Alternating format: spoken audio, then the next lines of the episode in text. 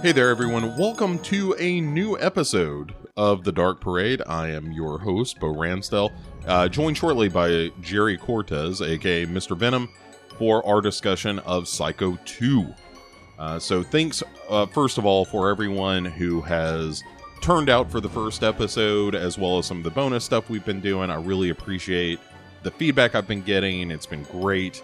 Um, be sure, if you are listening to this and enjoying this, uh, please leave a rating and review for the show on the podcatcher of your choice. That is specifically helpful if you are a, an iTunes subscriber.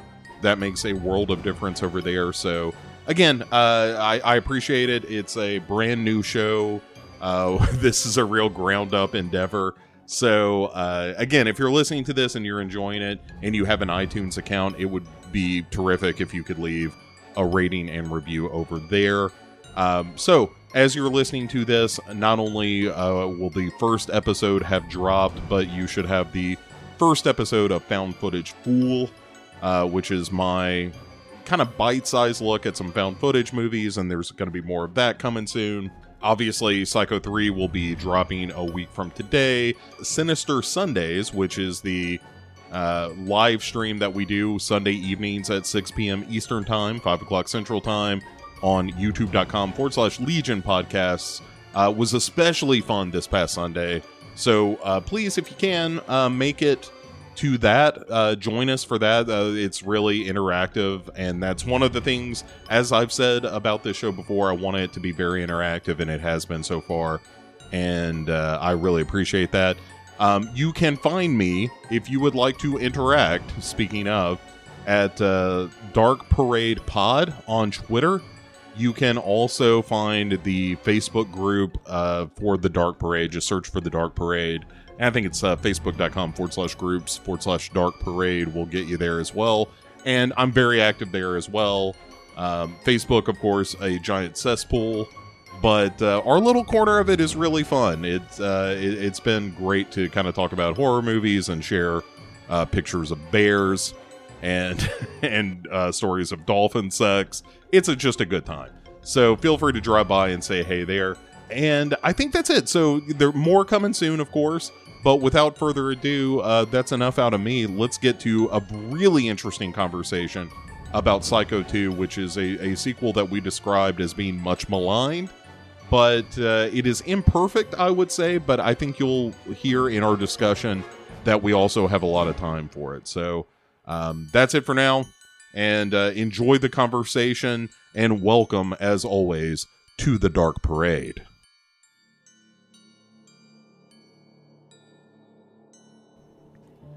All right, once again, we are joined by the estimable Mr. Venom, aka Jerry Cortes.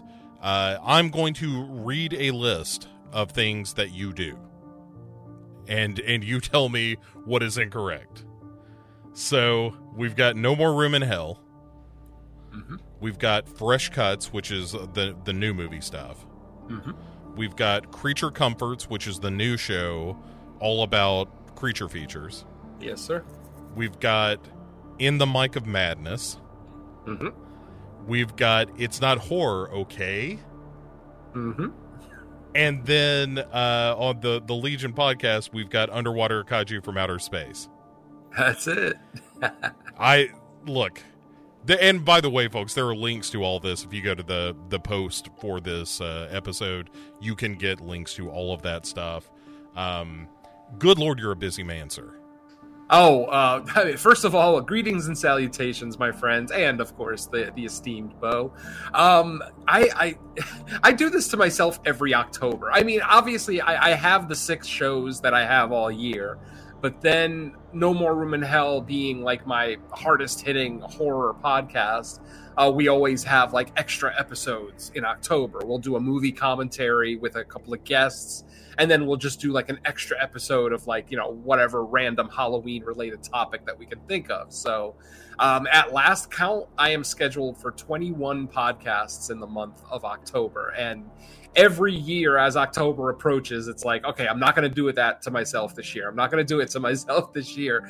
But I, it's just, I, it's so hard for me to say no. Uh, you know, when someone is good enough to invite me to their show, that I'm just like, hell yeah, I'll do it. And you know, uh, I st- I enjoy every second of it. Don't get me wrong, but uh, the the schedule, uh, uh, you know, uh, between the shows, the movie watching, the prep. I mean, you haven't known me very long, but I, am sure you figured out that you know I try to do as much prep as I can. Um, and unfortunately, because it's October and my time is kind of thin, or my available time is kind of thin, uh, I, I'm just not able to put my A game on every single uh, appearance that I make. But I, I still enjoy every single second of these uh, spots, be they on my shows or guest spots on other shows. But yeah, um, at the end of every October, I take a deep breath and uh, realize that, yay, I can start watching cartoons again.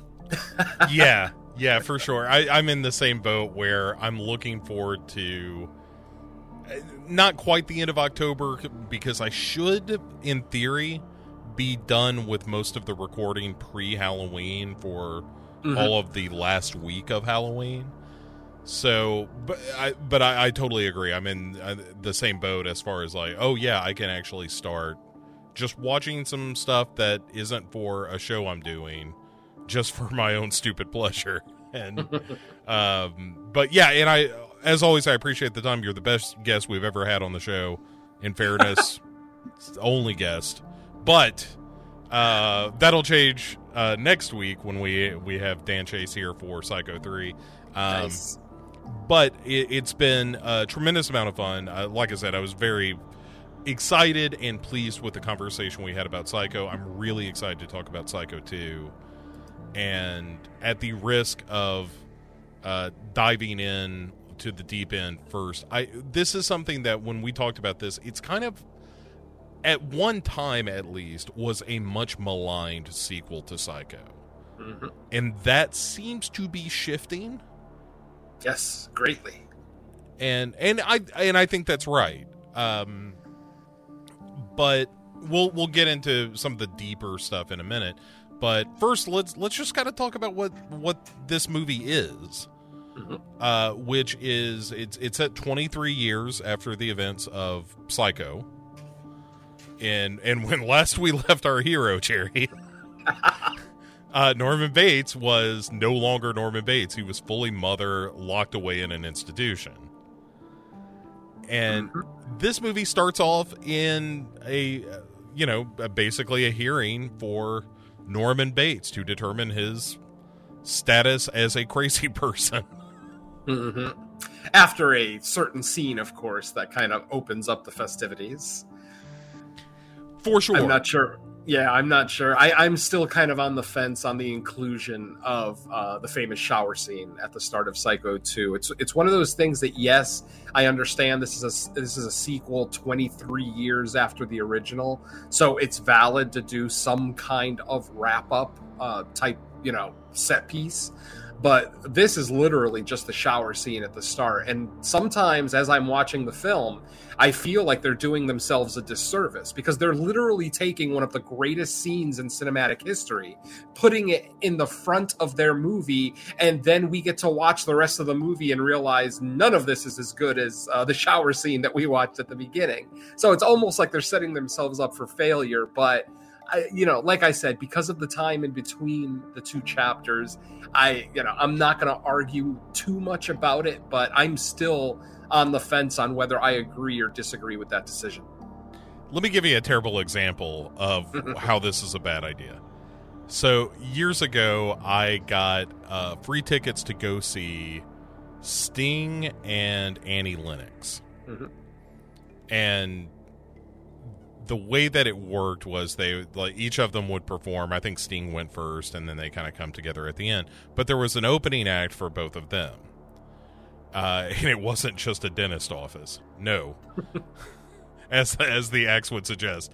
No, it was like it was a guy who was trying to establish a solo career, but he had worked for Sting and also or like not worked for him he wasn't like a grip he he, he was a, a musician in one of Sting's touring bands and had also co-written the song "Shape of My Heart."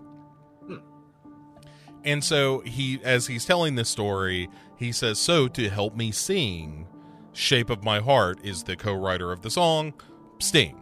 And so, second song of the opening act of this concert, out comes Sting to sing Shape of My Heart with this guy. They finish the song. Sting is like, okay, I'll be back in a little bit. See everybody later. and he takes off. Could not have given a shit less about anything else that this guy did for the rest of his opening act because like he had he'd opened with a showstopper. You know? And uh That's weird. yeah yeah it, it seemed really strange to me uh but also i think uh i think everyone's just a little jealous of the fact that i saw sting and annie lennox that's really the takeaway of the story Oh yeah, I'm a little green over here myself. um in fairness annie lennox amazing what Oh, I'm sure. what a voice Oh yeah, great pedigree. Yeah. Haven't seen either of those uh, performers live, but I would imagine that uh, they would put on a really good show. uh sting did demolition man which kind of ruled Wow. So, yeah, right. I was really surprised that that popped up. I was like, okay, if that's what we're doing, that's what we're doing. And I'm not complaining. Anyway, enough of my Sting and Annie Lennox bragging. Um, so, yeah, but you're right. The point of all that was it, it's tough to come off of the shower scene and then expect any anything else in the movie to live up to that. Mhm. Uh, although I think there's one scene that kind of comes close for me because of how the performance is in the scene. But yeah, so after that, we go to this hearing.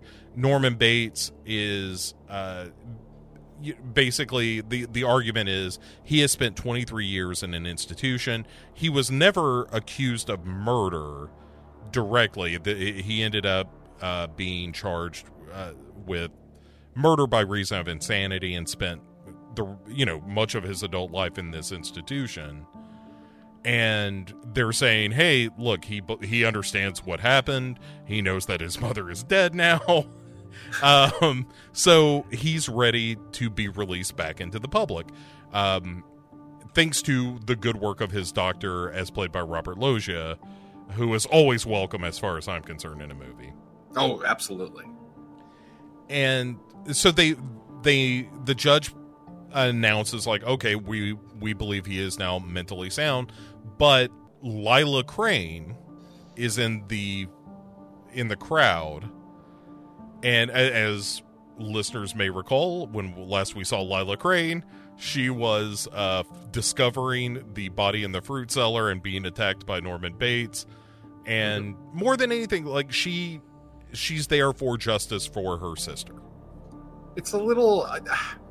I, I question the performance there. Like, I, listen, I've never had a family member brutally murdered before, so I, I don't know the emotions that Lila Crane, who is now Lila Loomis, is uh, really going through. Um, but it just feels like after 23 years to go through um, the performance that she puts on in the courtroom and then the eventual, um, you know, uh, acting out of her plan that you know we're, we'll obviously hear about for the rest of the film it just feels like this movie has a strong theme of forgiveness and lack thereof and i i almost feel like lila even though she's the sympathetic victim I, I just feel like she's one of the most guilty people in this film once once it's all said and done.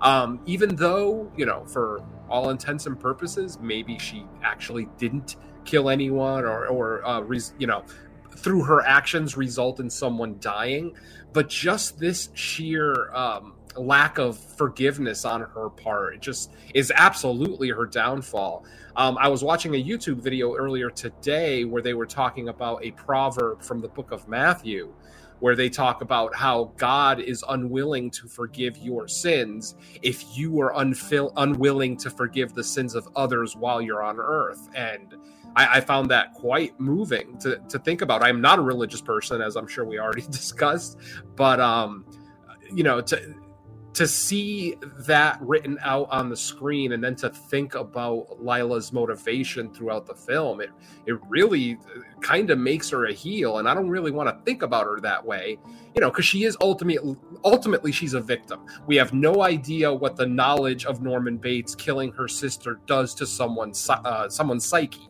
You know, uh, you know, she could be completely broken mentally, and uh, throughout the film, I think she kind of proves that she is but it's kind of hard to look at her like I'm again, I'm kind of on the fence on whether I look at her as a sympathetic victim or an aggressive villain. And I, after this many watches, at least a dozen watches of this film, I'm still on the fence. It's like I want to be the kind, caring human being I'm supposed to be and feel bad for this woman who lost a family member. But at the same time, I just look at her as like, you're the catalyst of all of this. And if if you could have just found the power to forgive, uh, you know, so many more people would be alive right now. Uh, it, it's just a, it's a weird dichotomy. Yeah, and you're right though that a lot of these characters exhibit that they're, you know, it, it's sort of when did they cross that meridian of being able to sort of move on from a tragedy mm-hmm. or they're just frozen by it. And and Lila certainly is waving this petition around like I've got you know hundreds of signatures saying that this guy ought to be uh, locked up. And the judge, I always like it when a judge is like, "Order, order," you know, tell, tell that woman to shut up.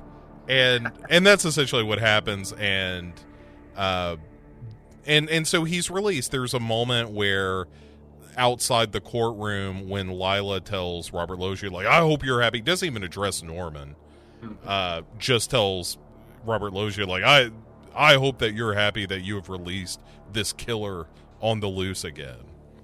Yeah, she doesn't even look at Norman as a human being at this point. Like like I said, her complete lack of forgiveness has completely clouded her to the point, like you said, she's only addressing uh, you know, her his psychiatrist when it's like he's standing right there. Look at him and talk to him. I understand you know the, the horrible image that must be in your head even though you didn't witness the crime i'm sure it's been described to you you know by police back in 1960 so i'm sure there's horrible images in her head of norman killing her sister but uh, she she just completely lost the uh, uh, the ability to see Norman as a human being, and that's that's almost as bad as anything as almost anything Norman does in this movie.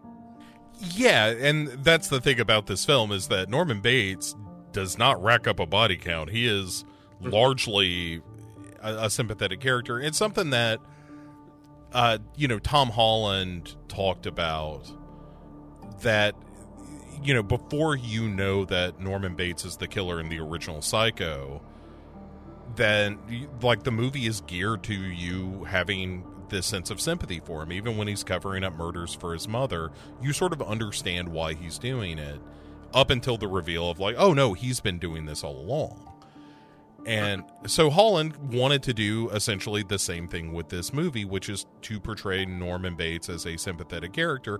It, it's just that he's more sympathetic in this scenario because he's actually trying to be a decent person. Uh, yeah, yeah. I mean, you have to give him credit for that. I mean, despite the fact that he's obviously not hundred percent cured, uh, at the very least, hopefully they got the killing streak out of him, which I think they effectively did. I don't think Norman at any point would have continued those activities. Obviously, he's always going to have you know psychological issues. He's always going to have mother issues. Um, but yeah, he he makes a genuine effort to. Uh, rehabilitate himself in this one. And yeah, I mean, there, there, are multiple moments in the movie where I legitimately feel awful for him when he's in the kitchen, practically crying on the table because he's thinking he thinks it's happening again. I mean, that's heartbreaking. Yeah, yeah, and so after all of this uh, court business goes down, then Norman decides he's going to move back into the family home and which has been empty but taken care of. And the motel, meanwhile, has been run by Dennis Franz, which is never what you want. No. yeah, they definitely set up Mr. Toomey as, uh, you know, quite the character, quite the miscreant, if you will. Um, and he plays it well, ultimately. I mean, I, I like Dennis Franz, honestly, but here, I mean, he shines as a scumbag, and it's a it's a joy to watch. yeah, he is one of cinema's greatest scumbags. Is probably the best word for it. and and he's he's so good as a reprehensible human being here. Um, but yeah, so Norman goes back to his place. The other uh, the other thing in play here is that he's gotten a job at a local diner and and so that's sort of his rehabilitation even though his his doc, dr raymond uh, robert loggia's character is like norman you shouldn't go back to this hotel. It's a really bad idea. And norman's like no no no i'm gonna be fine. Don't worry about it. This is my home. I'm gonna be cool. And so he there's that great scene when he goes in for the, to the house for the first time and it's you know it it is a house that is filled with bad memories for for Norman. It's a it in in fairness to Dr. Raymond, it is an awful idea for him to move back into this house. Honestly, in the real world, I'm pretty sure a psychiatrist would have had a court order telling him, "Okay, I'm not letting you if you want to be released from this mental institution, you cannot go back to the hotel for at least some period of time." that can convince us that you can live in that house effectively because i mean what what what, the psychiatrists and others might not be thinking about is that in Norman's mind, he's never lived in that house alone. His mother was always with him. They were always conversing. So, you know, it was it was like having, you know, a roommate now this is the first time that he legitimately is and feels alone in this house and i just don't think that a competent psychiatrist would have allowed that to happen at least not the day he's released you know? Right. Let's take you immediately from the hospital where you're being treated for this psychotic break that you've had and take you right back into the cauldron where the psychotic break was forged. Mm-hmm. uh, but that's what happens, and uh, so but it is a, a, fun scene of him, it, both uh, seeing Norman Bates going home, but also as the audience kind of going back into, you know, Mother's house and seeing all the things that we're familiar with as people who have seen the movie Psycho, and it, it's fun. It's it's fun to go home in this movie to see all of that stuff come to life again. Yeah, it, it, definitely reminded me of the original trailer for the first Psycho with uh, uh, with Mr. Hitchcock giving us a tour of the house. Except this time, we you know we already know what every room is, so you know we don't need Mr. Hitchcock kind of walking us through. Eh, but I can still hear his voice during that scene as Norman is walking through the house. I still hear Hitchcock go, "And this is Mother's room." You know, it's just yeah, so great. This is the staircase where he came tumbling. Oh, I just can't even talk. Yeah, it's it's so good. And so it, Norman is staying uh, at the house, and then the the local diner where he works. We first meet uh, a character that seems incidental initially, a, a lady named Emma Spool. Mm-hmm. And also working there, uh, aside from the gruff cook, who is a, the prototypical diner cook. Of you know, they literally they could have cast Vic Tayback in there and just called it Mel's Diner. It a hundred percent, and yeah, cigarette hanging out of his mouth constantly on the griddle and whatnot. And also in the mix is a new waitress there, uh, who is calling herself Mary Samuels. Hmm. right. Where does that? That sounds somewhat familiar. I don't know why. Honestly, though, twenty years, twenty three years after the fact, I I bet you a lot of people in the audience didn't catch it. The hardcore Psycho fans, obviously, are the hardcore Hitchcock fans. You know, people who probably went back and rewatched the original before going to see part two back in '83. Um, that to me, that line feels like it's service for you know the hardcores who are paying attention.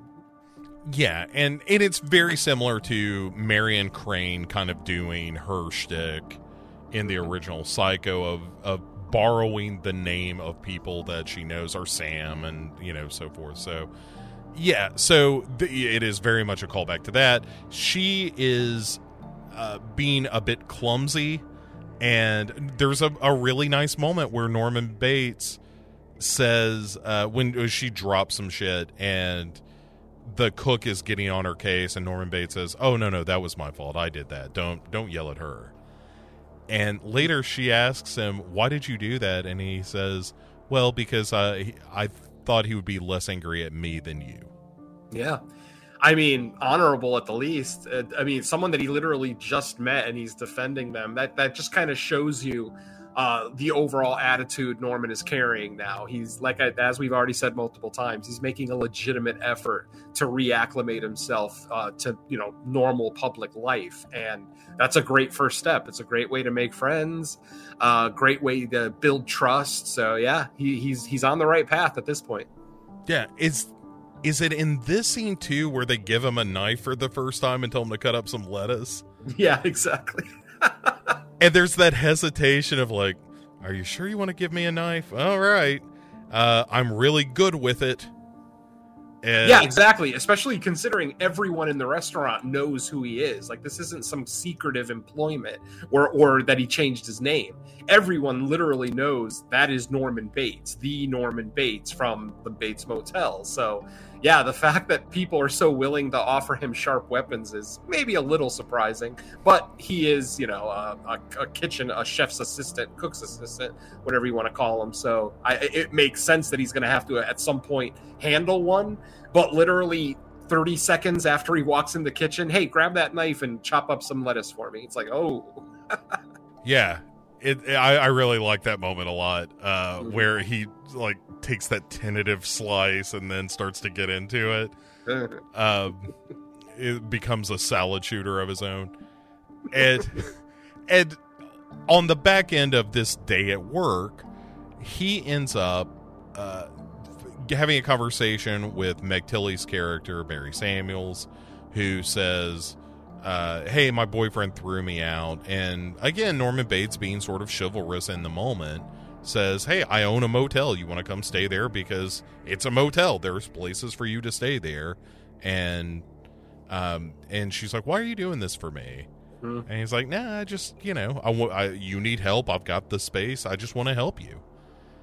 Yeah, Norman is trying to be overly nice since he hasn't been a part of society for 23 years. Um, I don't think he realizes that people that are that nice to total strangers are sometimes kind of looked at sideways like you know what what's your game? What are you getting at? What do you you know what do you want from me? Um, but obviously as the viewer we know he legitimately feels this way. He wants to help as many people as he can and you know he sees mary as a sympathetic character that's having a, a rough time a rough go of it. He has the means to help her out by at least giving her a roof over her head. So yeah uh, you know again, uh, very admirable. Just it, but it, but it makes sense that people are suspicious of it, especially in this society. For sure. Mm. And so they head back to the motel, where again a, a, nice little touch I like is that it's raining when they get there, uh, much like it was when Marion arrived for the first time. Mm-hmm. But there's a nice moment where he says, "Oh, we almost made it." You know, we all, we almost made it before the rain came in, and he's just being a nice guy. And then he's going to give her a room, but then realizes that Toomey, aka Dennis Franz, is essentially running, if not a by the hour kind of motel, it's the mm. kind of place where he's renting out all these rooms for like teenagers and the locals to come party and do drugs and have sex and that kind of thing. It's just a seedy motel on the edge of town. Yep. And so he uh, he fires Stubby. He's like, "This is it. You're out of here. Come tomorrow. I want you gone." And it tells Mary Samuels, "Look, uh, it's probably not great if you stay in one of the rooms. Why don't you come stay in the big house? There's all kinds of room there." And and so she follows him up to the house. Uh, there's a whole I, get just a, a, a scene I dearly love where they're making sandwiches. and she says, "Hey, do you have a knife?" And he's like, "Nope, nope, no knife here, not, not me." And there's, uh, he, when he says, uh, "I just moved back in, I don't have any cutlery," Yeah, why did he stutter on that word? That was weird. Yeah, and it's something that uh, Anthony Perkins in an interview said when he was doing auditions with a number of the women who were auditioning for Mary Samuels. It was something that he he hit upon there and really liked it that because there's a little bit of a, a stutter in some of his lines in the original Psycho.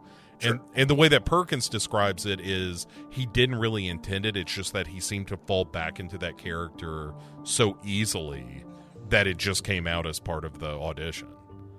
Those damn method actors. Yeah, yeah. uh, unfortunately, Anthony Perkins uh, killed 19 people, as we know. Um, yeah, but yeah, but it, it, it was a really fun conversation that that he was having about being Norman Bates, and there there was a whole thing where uh, the the interviewer asked him if playing Norman Bates was good or bad for his career.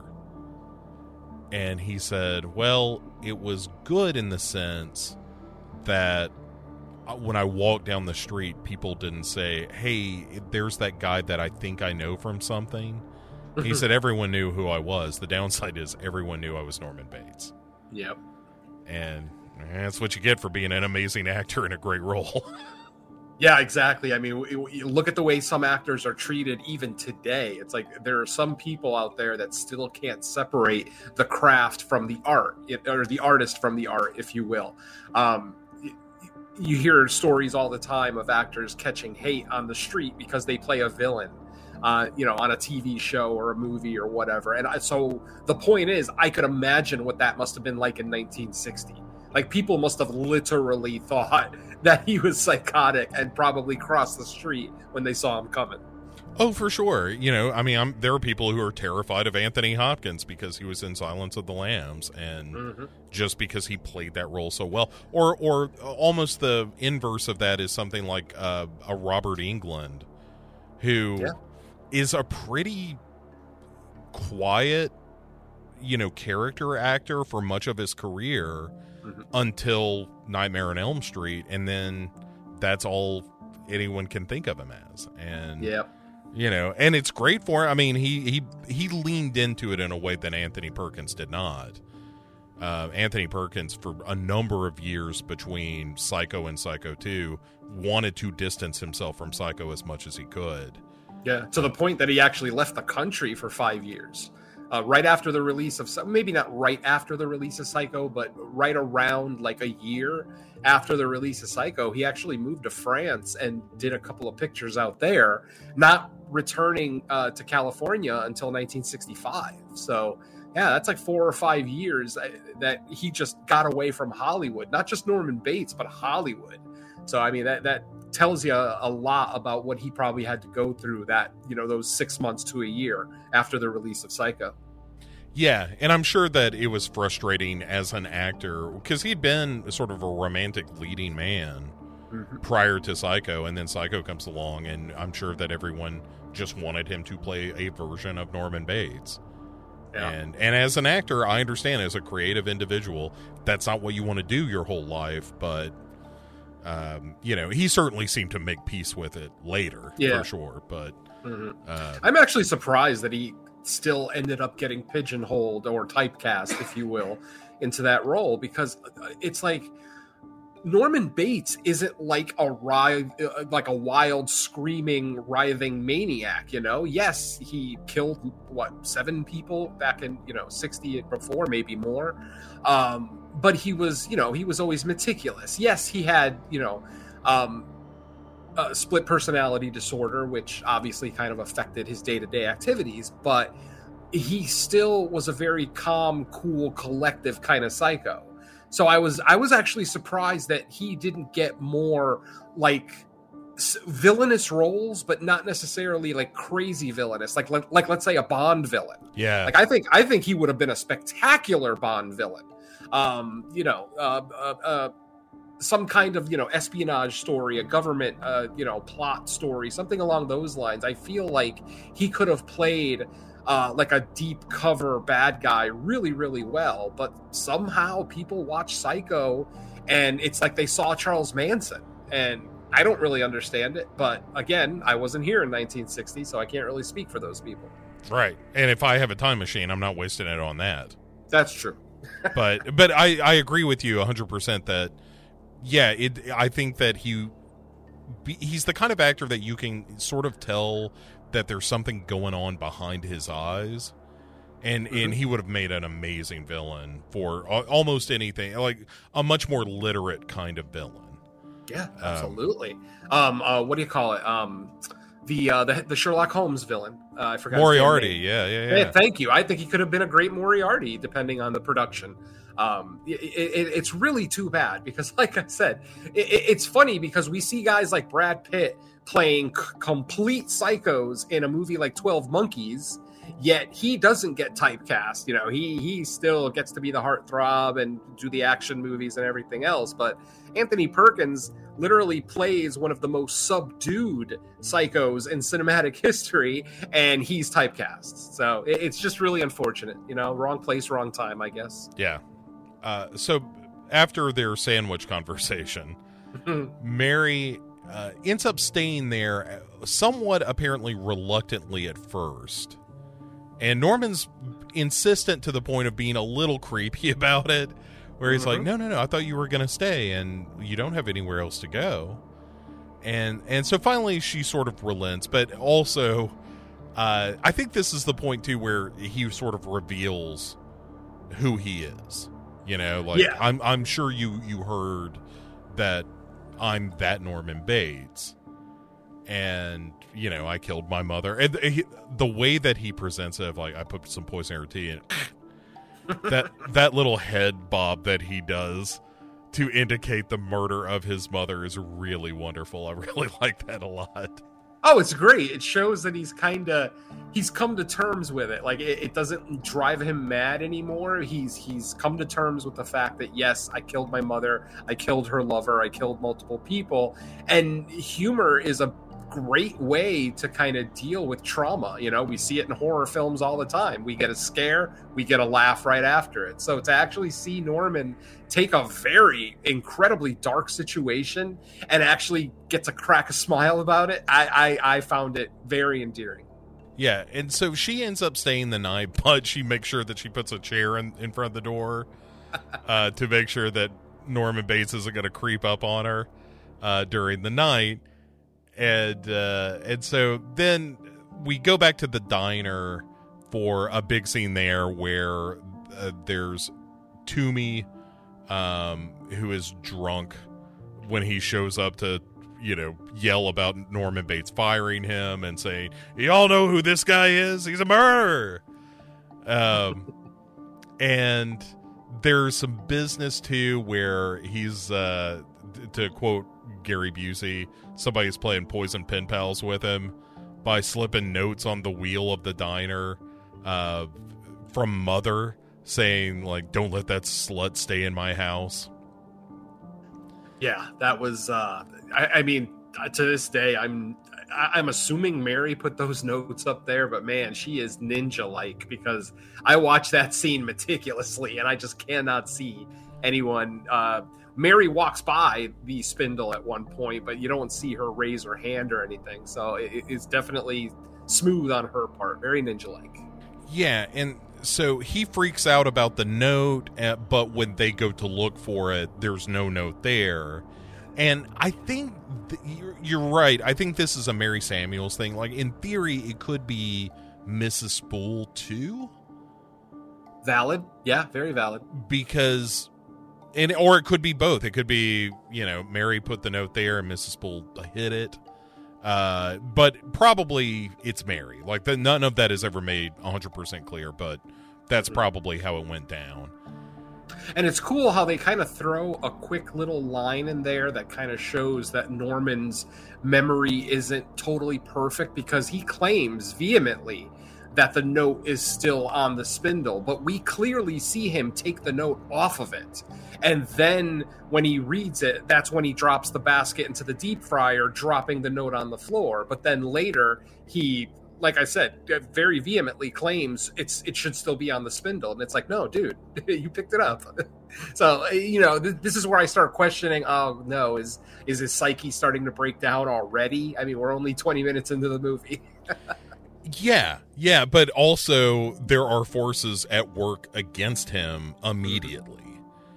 And to try to emphasize that schism in his personality, and he ends up uh, basically being sent home for the day after burning his boss's arm and uh, accusing a drunk Toomey of, of putting the note there and whatnot.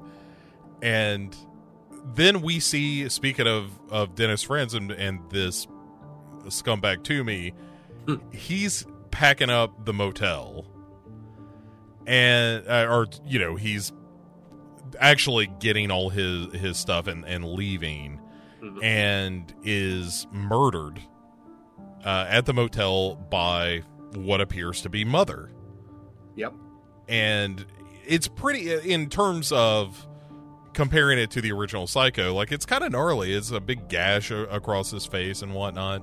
Oh yeah very effective. Yeah. It's uh it's really good. It's maybe my favorite kill of the movie. Um, hmm. it, I, I, could see that, yeah. Just because it, it's sort of subtle, and I think, especially the the one later is not maybe eh, maybe the Meg Tilly one, but I I like this because it sort of rides that line between the exploitation tendencies of the slasher movies of the 80s but also being a little restrained Oh, definitely. I mean, considering it's 83, they definitely could have gone way more over the top. I mean, this is two years after the big slasher boom of 1981. So, yeah, they absolutely could have upped the gore, upped the blood.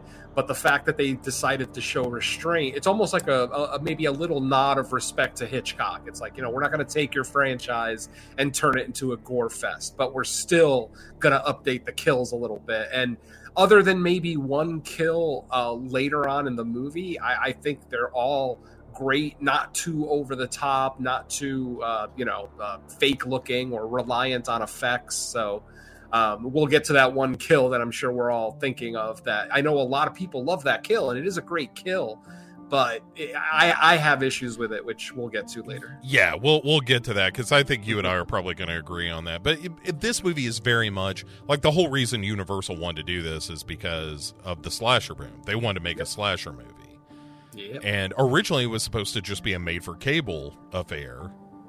yeah, a TV movie starring Christopher Walken. yeah, it, I mean that's crazy. All it would be great, mother. Uh, it would be great the blood. Mother, the blood. yeah, that would be really fun. But it wasn't until they got Anthony Perkins on board that it became enough of a real project that it was like, oh, okay, we're going to make this theatrically then. Uh, mm-hmm. But yeah, there was there is a world in which that you know Psycho two was a made for uh, a, a made for TV movie or made for cable, like it still would have been kind of gross and yeah. gory. Probably more so. That like this, I think they probably went a little more bent more towards that sort of Hitchcockian restraint than they would have had it been Christopher Walken, you know, in a in a slasher film. Yeah. Uh, but yeah, so um Toomey is now dead uh, Mary ends up sort of moving in to the the house. Uh, uh-huh. and so the the stage is now set for the craziness to ensue, which happens pretty quickly. Like he starts hearing mother's voice coming from her bedroom.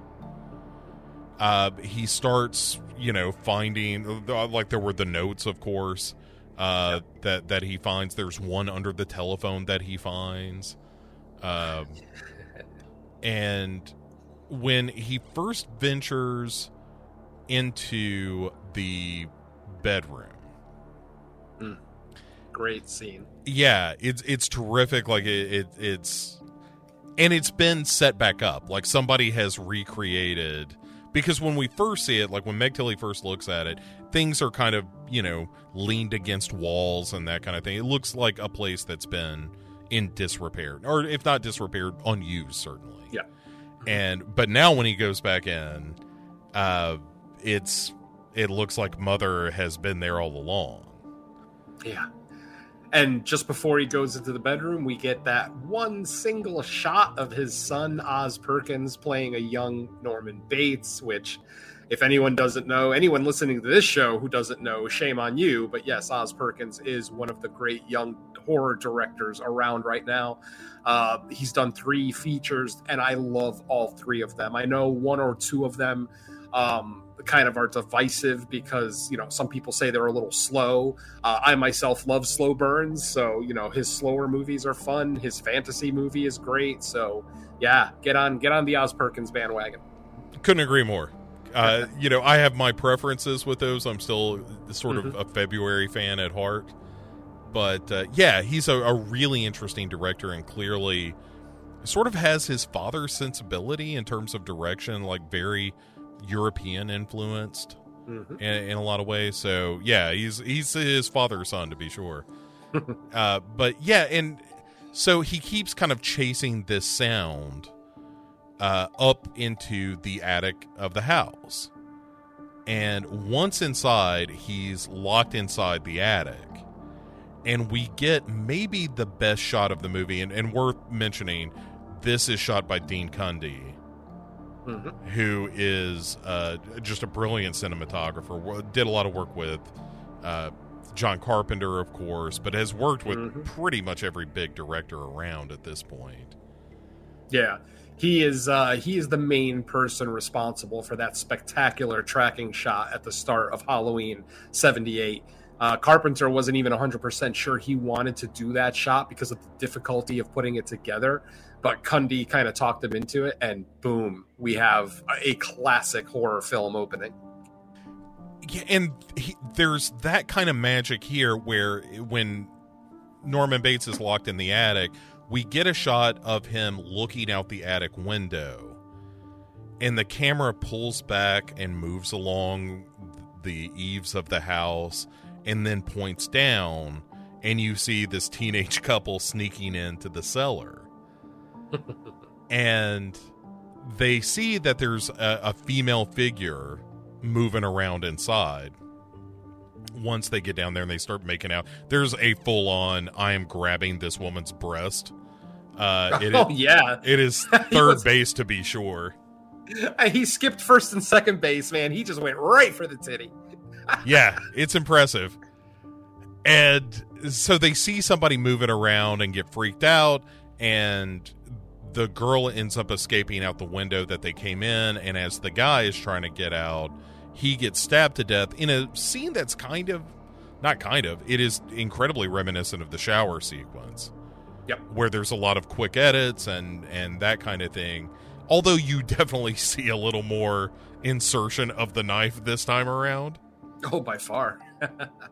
and it also has a really great like his fingertips dragging along the interior of this dirty window uh it's pretty good it's uh, like i said i think i'm, I'm partial to the dennis franz thing because it's so quick and it's really shocking and and and kind of brutal not that this isn't brutal but it's really good and again not Yeah. over the top Yeah, no, very. Uh, they definitely, uh, you know, kept it more subdued. You know, this this definitely is not like a Friday the Thirteenth style slasher by any stretch. Um, uh, I, I'm actually very happy with most of the kill scenes in this movie. Definitely. Yeah, it, it's quite good. And so Mhm. it turns out this girl has fled Norman Bates' uh, cellar to uh, tell the police, which is smart.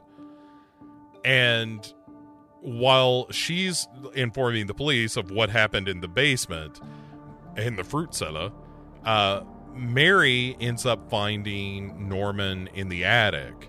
And he's like, You're never going to believe this. My mother's back. Her bedroom is in perfect order again. And they go in there and it's returned to that state of disuse.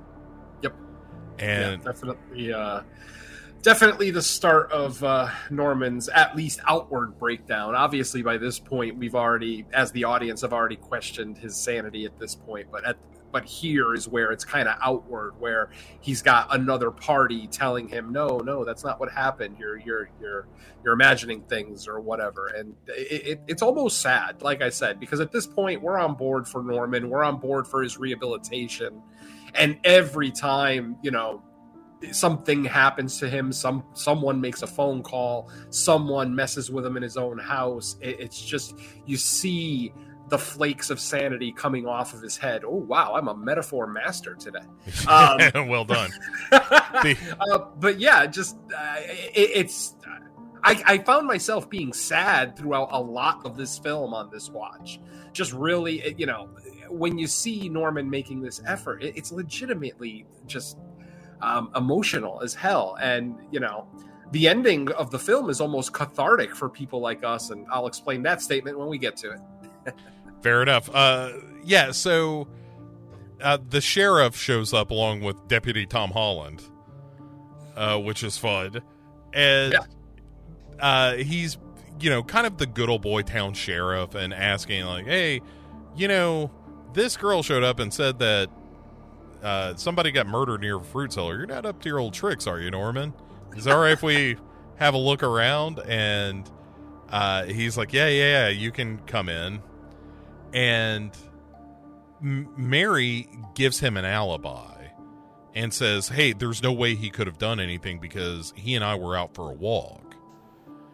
Mm-hmm. And the sheriff is like, Are you sure about that? And she's like, Yeah, totally. And Norman's like, Uh, yeah, I guess. and and they go into the fruit cellar sure enough it all looks fine and the sheriff takes off and norman kind of gets pissed at her for lying to the police yeah uh, it's it's another sign of norman's rehabilitation like he does not want to lie there's he understands that the more you lie to police that's going to pile up and eventually even if you're 100% innocent you could still get arrested if there's enough doubt or enough suspicion that you're guilty of something. So yeah, again, like I said, just so admirable of him to not want to lie at any level to the police, and then gets upset at Mary. It's it's a great little scene.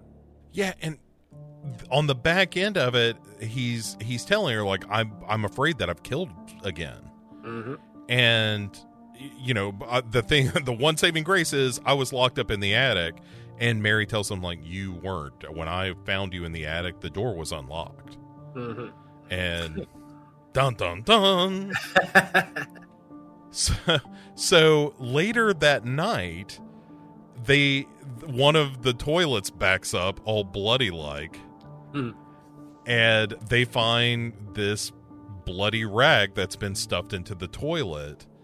And this is further evidence for Norman that he has killed someone. That he killed it up. He like had blacked out, killed somebody, cleaned it up, and tried to flush this rag down, and it's backed up. And sure enough, it, you know he is a murderer again. Mm-hmm. And Mary is the one who kind of comes to his defense is like you you did not do anything. I can guarantee you you are innocent of this murder. I can't tell you why i know that. Yeah she has an odd change of heart at like the weirdest times. Like I, I i'm pretty sure that she you know once we kind of reveal what's going on i'm pretty sure that she was never 100% on board i'm sure that she was being dragged into this by other parties uh, because like i said she turns so quickly like you know she could have sold norman out right then and there and decides no he I, I see the effort that he's making, the legitimate effort to try to be a normal person. So I'm not going to condemn this man for something that I think my mother did. So blah blah blah. yeah, and well, this is about the point where we see Lila uh, in the the motel, um, mm-hmm. where uh, Lila and Mary kind of have this conversation where you realize like oh they are actually in cahoots i think is the technical term the legal yeah. term and they've been like lila and and mary have been leaving some notes and making some phone calls for them uh, Lila dressed as mother to uh, no, it was Mary who dressed up like mother to sit in the Mhm. window. Yep. So that Norman would think that uh, you know mother was back, and she also locked Norman in the attic. Um, and that they're basically like Lila's whole purpose here is to drive him over the edge again, not so that he'll murder, but so that he'll uh, essentially act in such an erratic way that they'll recommit him. Yeah. Unfortunately, I have to say this is one of my least favorite scenes in the film. I, I feel like they, um, Tom Holland and Richard Franklin, I feel missed an opportunity to give us like a great reveal. Because ultimately, all we get is Mary sitting in the lobby of a hotel, and then boom, out of nowhere, Lila comes in and says, What are you doing here? People might see us together. And it's like, ah, really? That's how, how that's how you're to reveal your plot to the audience. I, I I wasn't really happy with it. I, I felt like there was enough power and punch in that plot and that reveal that they could have done something a little bit more tension filled. Maybe a scene where Mary potentially might be getting stalked. Uh, and, and then we see like you know Lila dressed as Norma eh, come out of the woodworks with a knife, and Mary's like, "Oh, oh, it's just you" or something. Like I don't know. I, I'm no filmmaker, mind you. All I know is that I'm very unhappy with the reveal in this scene.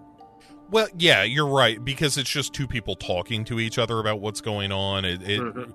sort of breaks the fundamental cinematic rule of of show don't tell Yep. when you can, and this is very much a scene that tells instead of shows.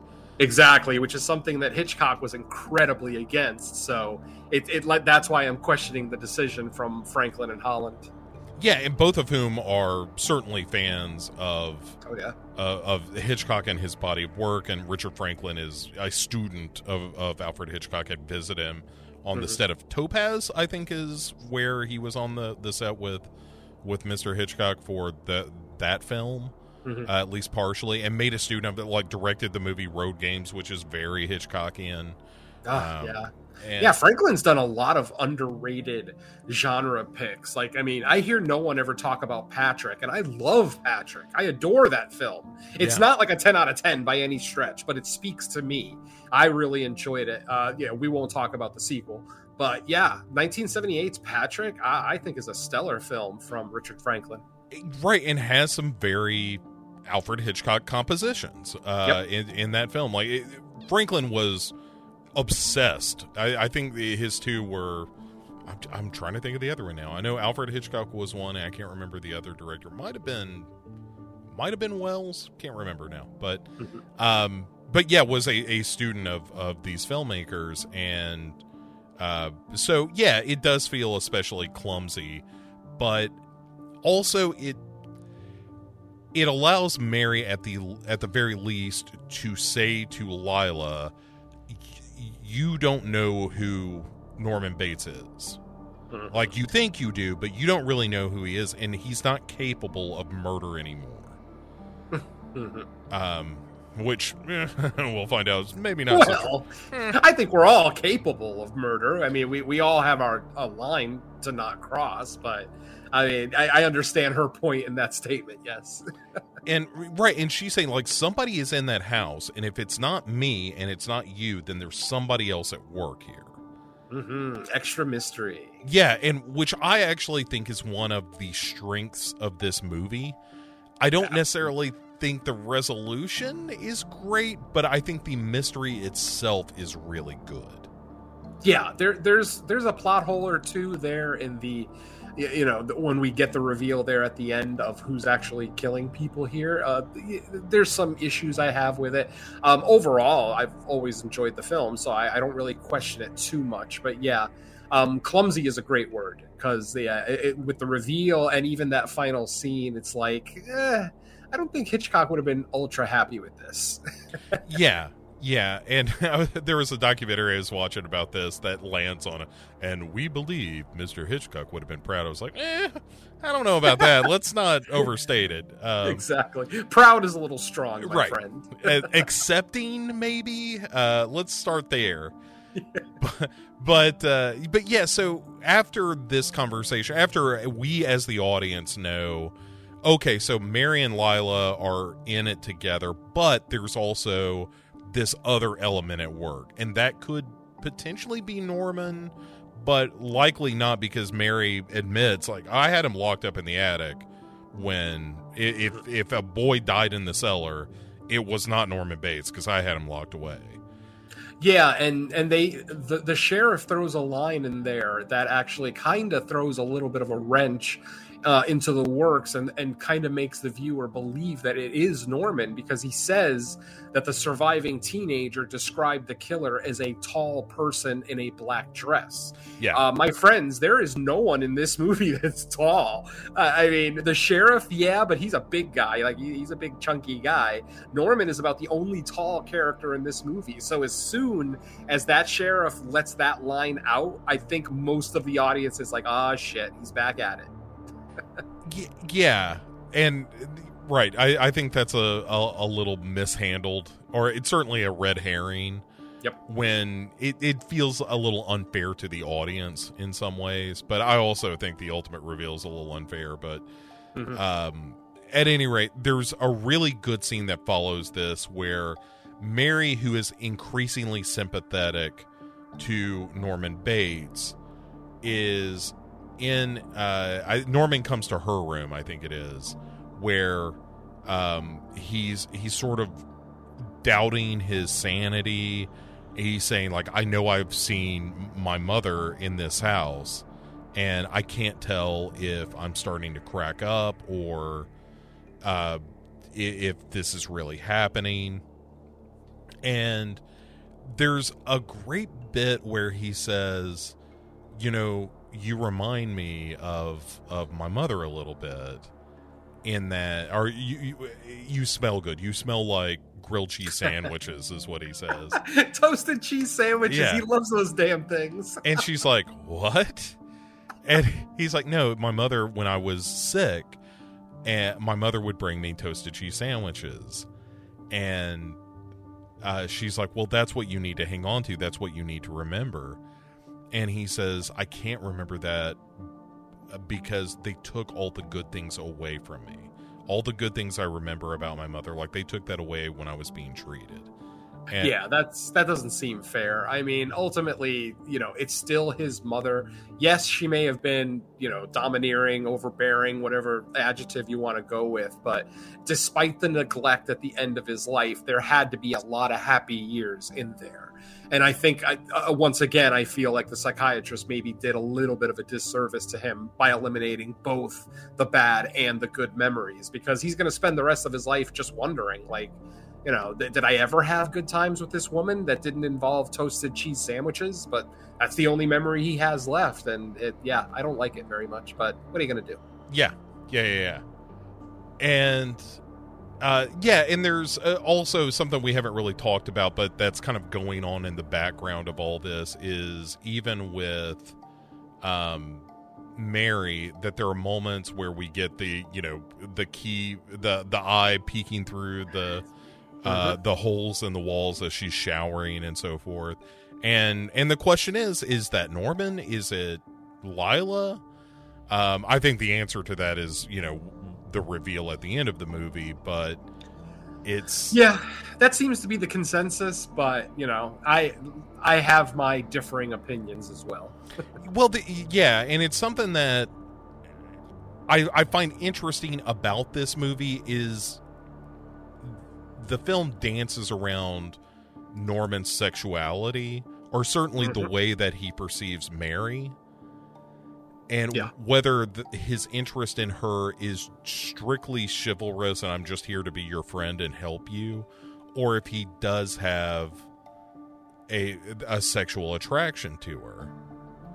I think it. I think it comes slowly. I, I think at first, yes, he was being honorable. He was just being a good friend. But I think right. I think that's kind of what the movie is going for. Like right around the time where he starts to hear his mother's voice, I think is kind of the moment where he starts to realize that he has sexual attraction for Mary. Uh, and that's just kicking in the old habit. As soon as he has a sexual attraction, mother is there to say, no, no, no, not that slut, not my son. Yeah, because he asks her at one point. I think it's towards the end of the film, uh, which we're we're not there yet, but Yep. the he does ask her at one point. y- You know, she says like, "I care about you," and he says, "Is is that is that all it is?" And you're sort of baiting her into saying like, "No, I love you, Norman." You know, um, and and that's also again, I I, I think you're right. I think this film is ultimately a tragedy Mhm. and part of it is that it's that Norman, you know, he flirts with happiness, but he's doomed never to truly have it. Yeah, exactly. Uh, so we then uh, Robert Loggia, God bless him, figures out that oh, Mary Samuels is Lila's daughter, and so he goes to Norman. He's like, "Listen here, Norman. I know you don't want to believe this, but Mary and Lila are in cahoots, and they're trying to drive you crazy." And Norman is pretty insistent about like, no, no, no, uh, that may be true, but also my mother is fucking with me. Yeah, yeah, it's it, it- it's really kind of telling um, the level of his psychosis at this point because he's more willing to believe that his dead mother is back than a very plausible, you know, uh, scam, which which is explained to him word for word by a psychiatrist, but he still finds it easier to just believe that his mother is still alive. You know, again, another sad scene that you know every single thing that's being done to this poor guy is just like i said breaking down his you know mental health and uh, you know it, it's just uh, I, I i'm trying to I, I feel like i'm repeating myself but folks I like i said on this watch i just i found myself to be so emotional and and emotionally attached to norman more than i ever have been in my life. And this last watch was definitely a different kind of experience for me as opposed to the first 10 12 times i watched this film. So yeah it, it hit me hard this time. Yeah, and the movie does aim for that. Like the the movie is trying to present Norman Bates as Mhm. sympathetic, and it doesn't hurt that you have Anthony Perkins coming back to this role and being very sensitive. Like he's an open wound the entire movie. You know, he is uh, a raw nerve. What other euphemisms can we use? Uh, yeah, I mean, he is incredibly sensitive to what's going on around him, and is very, uh, very much the tragic figure in that regard. And so, Robert Loggia is like, "Listen, Norman, what we're gonna do is we're gonna take you out to this cemetery and we're gonna dig up your mother. I can't imagine how that could go wrong." i can't imagine how that can go right right, right. And so they that's what happens. They drag about it and there's a great line where one of the deputies or something is like uh how did how did this happen so fast? They're like, "Well, he said it was an emergency exhumation or something." Um, which I would love to hear Robert Loggia trying to push that through. Look, I I know this sounds crazy, but we got to dig this old lady up. There's just no getting around it. Otherwise, Yeah, Norman Bates true. could kill again. I mean, because if he if he actually said that in court that we need to show him his dead mother, that's almost an admission of failure that he didn't actually cure Norman. Norman still has enough of you know the the 1960 DNA in him that he could potentially go back to his old ways. So I couldn't imagine him in court trying to you know trying to convince a judge to give him the order to exhume that body because like i said it, it feels like an admission of failure on his part Yeah, oh for sure. And and so they dig up this body and sure enough there is a corpse in the casket. Mm-hmm. And Robert Loggia is like, "Huh? What do you say now, Norman?" And he's like, "Yeah, yeah, yeah. I agree that Mrs. Bates is in that casket.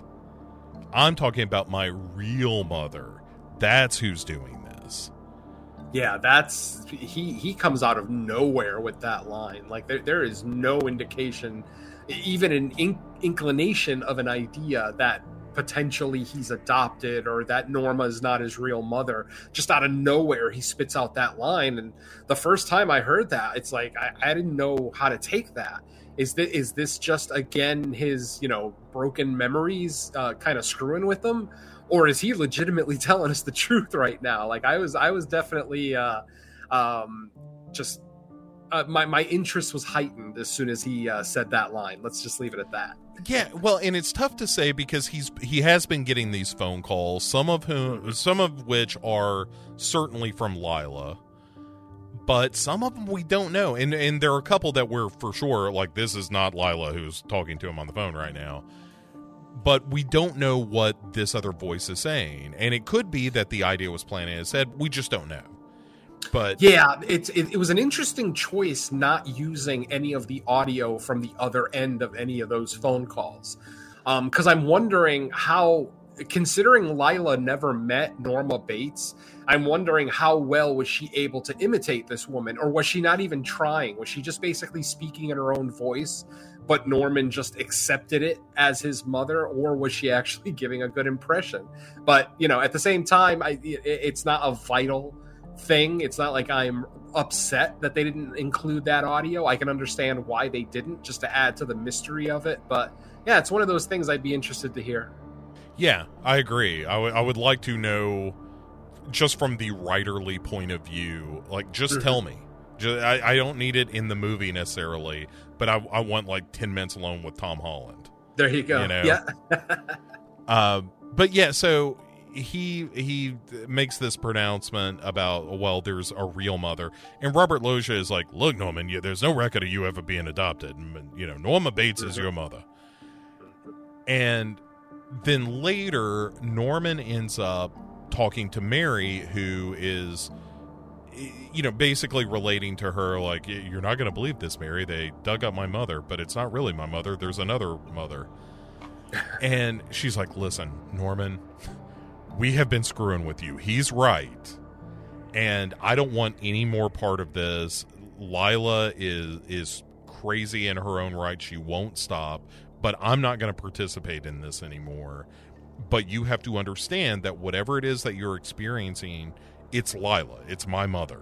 There is no other mother rolling around like Coraline. yeah. Um this is i don't know uh, this is kind of a, a, little bit of a trope even in 83 this was kind of a trope of the not necessarily a horror trope but just cinema in general of someone going undercover to infiltrate a group a gang you know in this case uh, you know someone's personal life but then developing feelings for that person and then deciding no no i don't want any part of this anymore but of course by that time it's too late um, like I said, a little bit of a tired trope, even in '83, but you know, for whatever it's worth, um, since I like the overall film so much, I'll I'll go ahead and forgive it. yeah, and I think there is a thematic reason for this as well of mm-hmm. of Mary sort of bucking the desires of her mother to try to assert herself to some degree.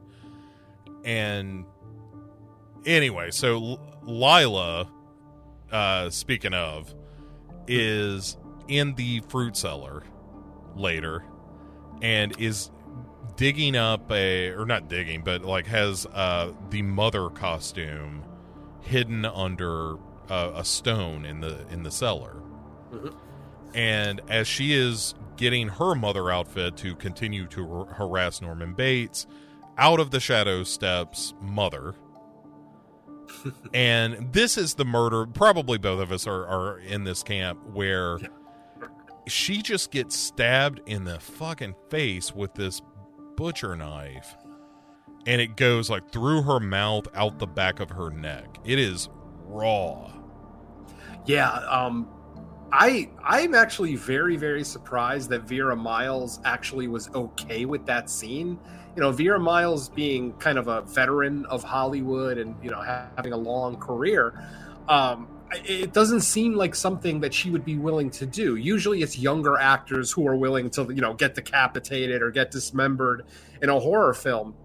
Like I, I remember even with. Um, uh, Fatal Attraction. Uh, that that was Glenn Close, right? Like I remember I hearing stories on set of how she didn't she didn't really like the fact that they were going to shoot her in the head like she she was like, I don't know if I really want that image out there of me getting violently shot in the head. Obviously, the director and the writer were able to convince her that yes, it's the effective ending that we need for this film. Uh, with this one, it's not the ending of the film. It's it's a, just a very over the top kill. It is shocking. Um, it doesn't look great by today's standards. I mean, obviously in 83, if you see it in a theater without a rewind button, yeah, it, it's going to be effective. It's going to look pretty good. But I definitely question the brutality of the kill. And then, like I said, just Vera Miles being okay with it. I'm wondering if she had to be convinced like maybe her her death was actually just supposed to be like a stabbing in the in the midsection or whatever but maybe they she was talked into this scene because like i said it's 83 we're in the middle of like the the 80s slasher boom and you know th- these are the kind of backstories i would be interested in um, you know i know a lot of people maybe don't worry about what vera miles is thinking about as she's taking a, a butcher knife to the mouth but I I definitely would question it. It just doesn't seem like something an established Hollywood actress is okay with doing. So, eh, just a thought. Yeah, I I don't disagree with any of that, and also I think you know this is a character from the original film, and I my gut reaction to it is you have to treat that character with some degree of reverence, even though she's sort of the villain of the yeah. movie in a lot of ways. And I you know, I don't have a problem with killing this character off, but I almost uh, like I would have been fine if this was off screen and you just find her under the coal later or something. That's exactly what I was thinking. I was thinking um, it may not have been as gory or visceral, but I feel like it would have been more effective if Mary just found her later, like maybe during the final chase with Norman or whatever. Uh, you know, well, I mean, wh- where she does eventually find her, actually, but um, I agree with you. I don't think this death needed to be on screen. I, I, feel like it would have been more effective if Mary just found her during that chase. But you know, again, choices uh, you know that Franklin and uh, Holland made. What are you going to do? Yeah, yeah, it's uh, yeah, and I. You know, certainly of the time, like like we've been talking about, this was the mm-hmm. the heyday of slashers, and I'm sure that informed a lot of it. But it, it does seem like a real unfortunate decision. Yep. Um, so elsewhere, Jerry, the the police are dredging the swamp where uh, Norman Bates is known to dump some cars from time to time. Only three or four times. Come on. Yeah, yeah. Well, fairness.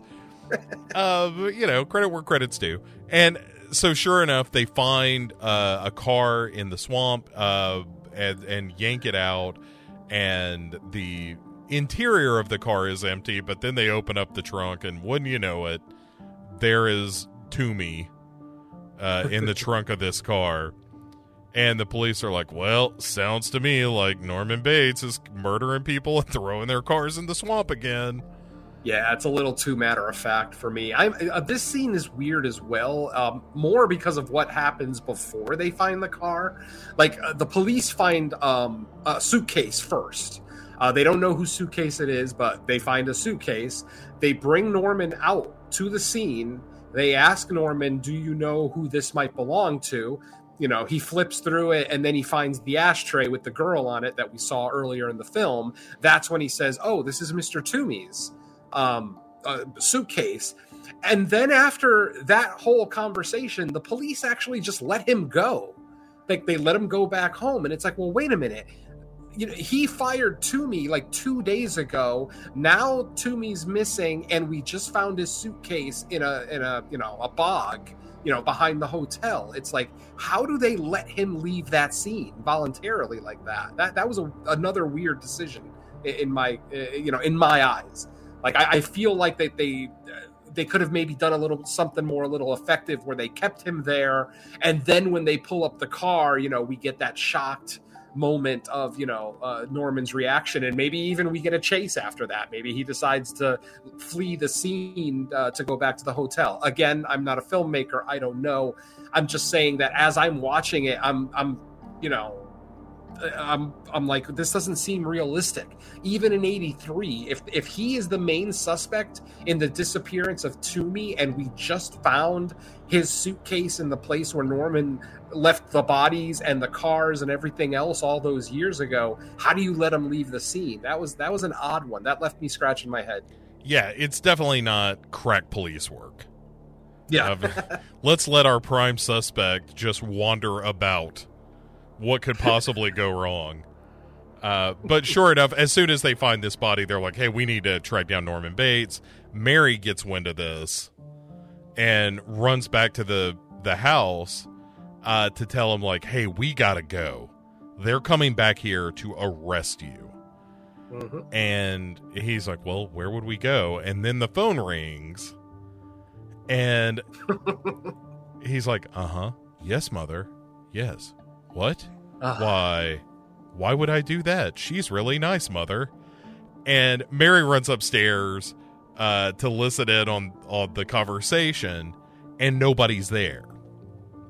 And she's Yeah. like, "Norman, nobody's there," and it's very clear that what mother is telling him is you need to kill the slut that's in my house mhm. and norman is like well i don't want to do that well all right if you say so And- yeah, I, I, I really like. I, I'm, I'm sure you saw in either one of the commentaries or behind the scenes, but I really, really enjoyed the fact that as the movie progressed, they more and more shot Mary from a high angle, uh, right up until the point of this scene where she's standing in the uh, in an arched doorway, and the camera goes completely above her, just showing that yeah, you're a little mouse in this big maze, and you should get the hell out of here. Why she didn't make the decision to leave at that point is beyond me.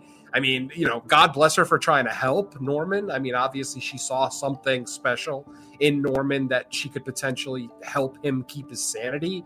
But at the same time, it's like, I'm sorry, once you're talking to no one on the phone and calling them mother, I'm out. That's it.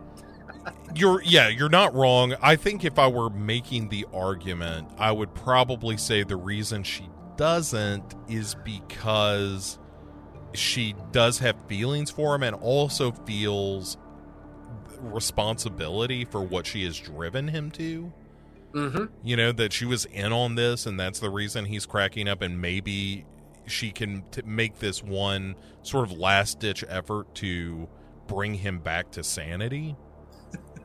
By putting on his mother's clothes. yeah, and, and grabbing a knife. You know and and so she runs up to him and she's like norman it's your mother. Hang up that phone right now. If you can't be talking to your mother if i'm right here right Mhm. and then out comes robert loggia where he's like hey what do you think you're doing to norman and she is clearly freaked out right now because she is in the presence of a murderer who is clearly gone cuckoo yet again. And she turns around and just stabs Robert Loggia in the heart. And and that's it. That like that's it for Norman. Once this happens, once he sees mother Yeah. uh you know over the dead corpse of his his doctor that he's just like all right then i guess it's time to kill Nice. Um, I really like this scene uh, because as Mary is stabbing um, Robert Loggia, I I was fully fully expecting them to do a reprise of the tracking shot when uh, you know the, when the guy fell down the stairs in the original Psycho. Fully fully expecting them to recreate that shot, but instead Loggia falls over the banister and you know falls in a way that the knife gets pumped into his body. I, I that was a great way to subvert my expectation, and I actually really appreciated it. It it, it ended up becoming one of my favorite kills in the movie because they didn't try to you know recreate yet another scene from the original.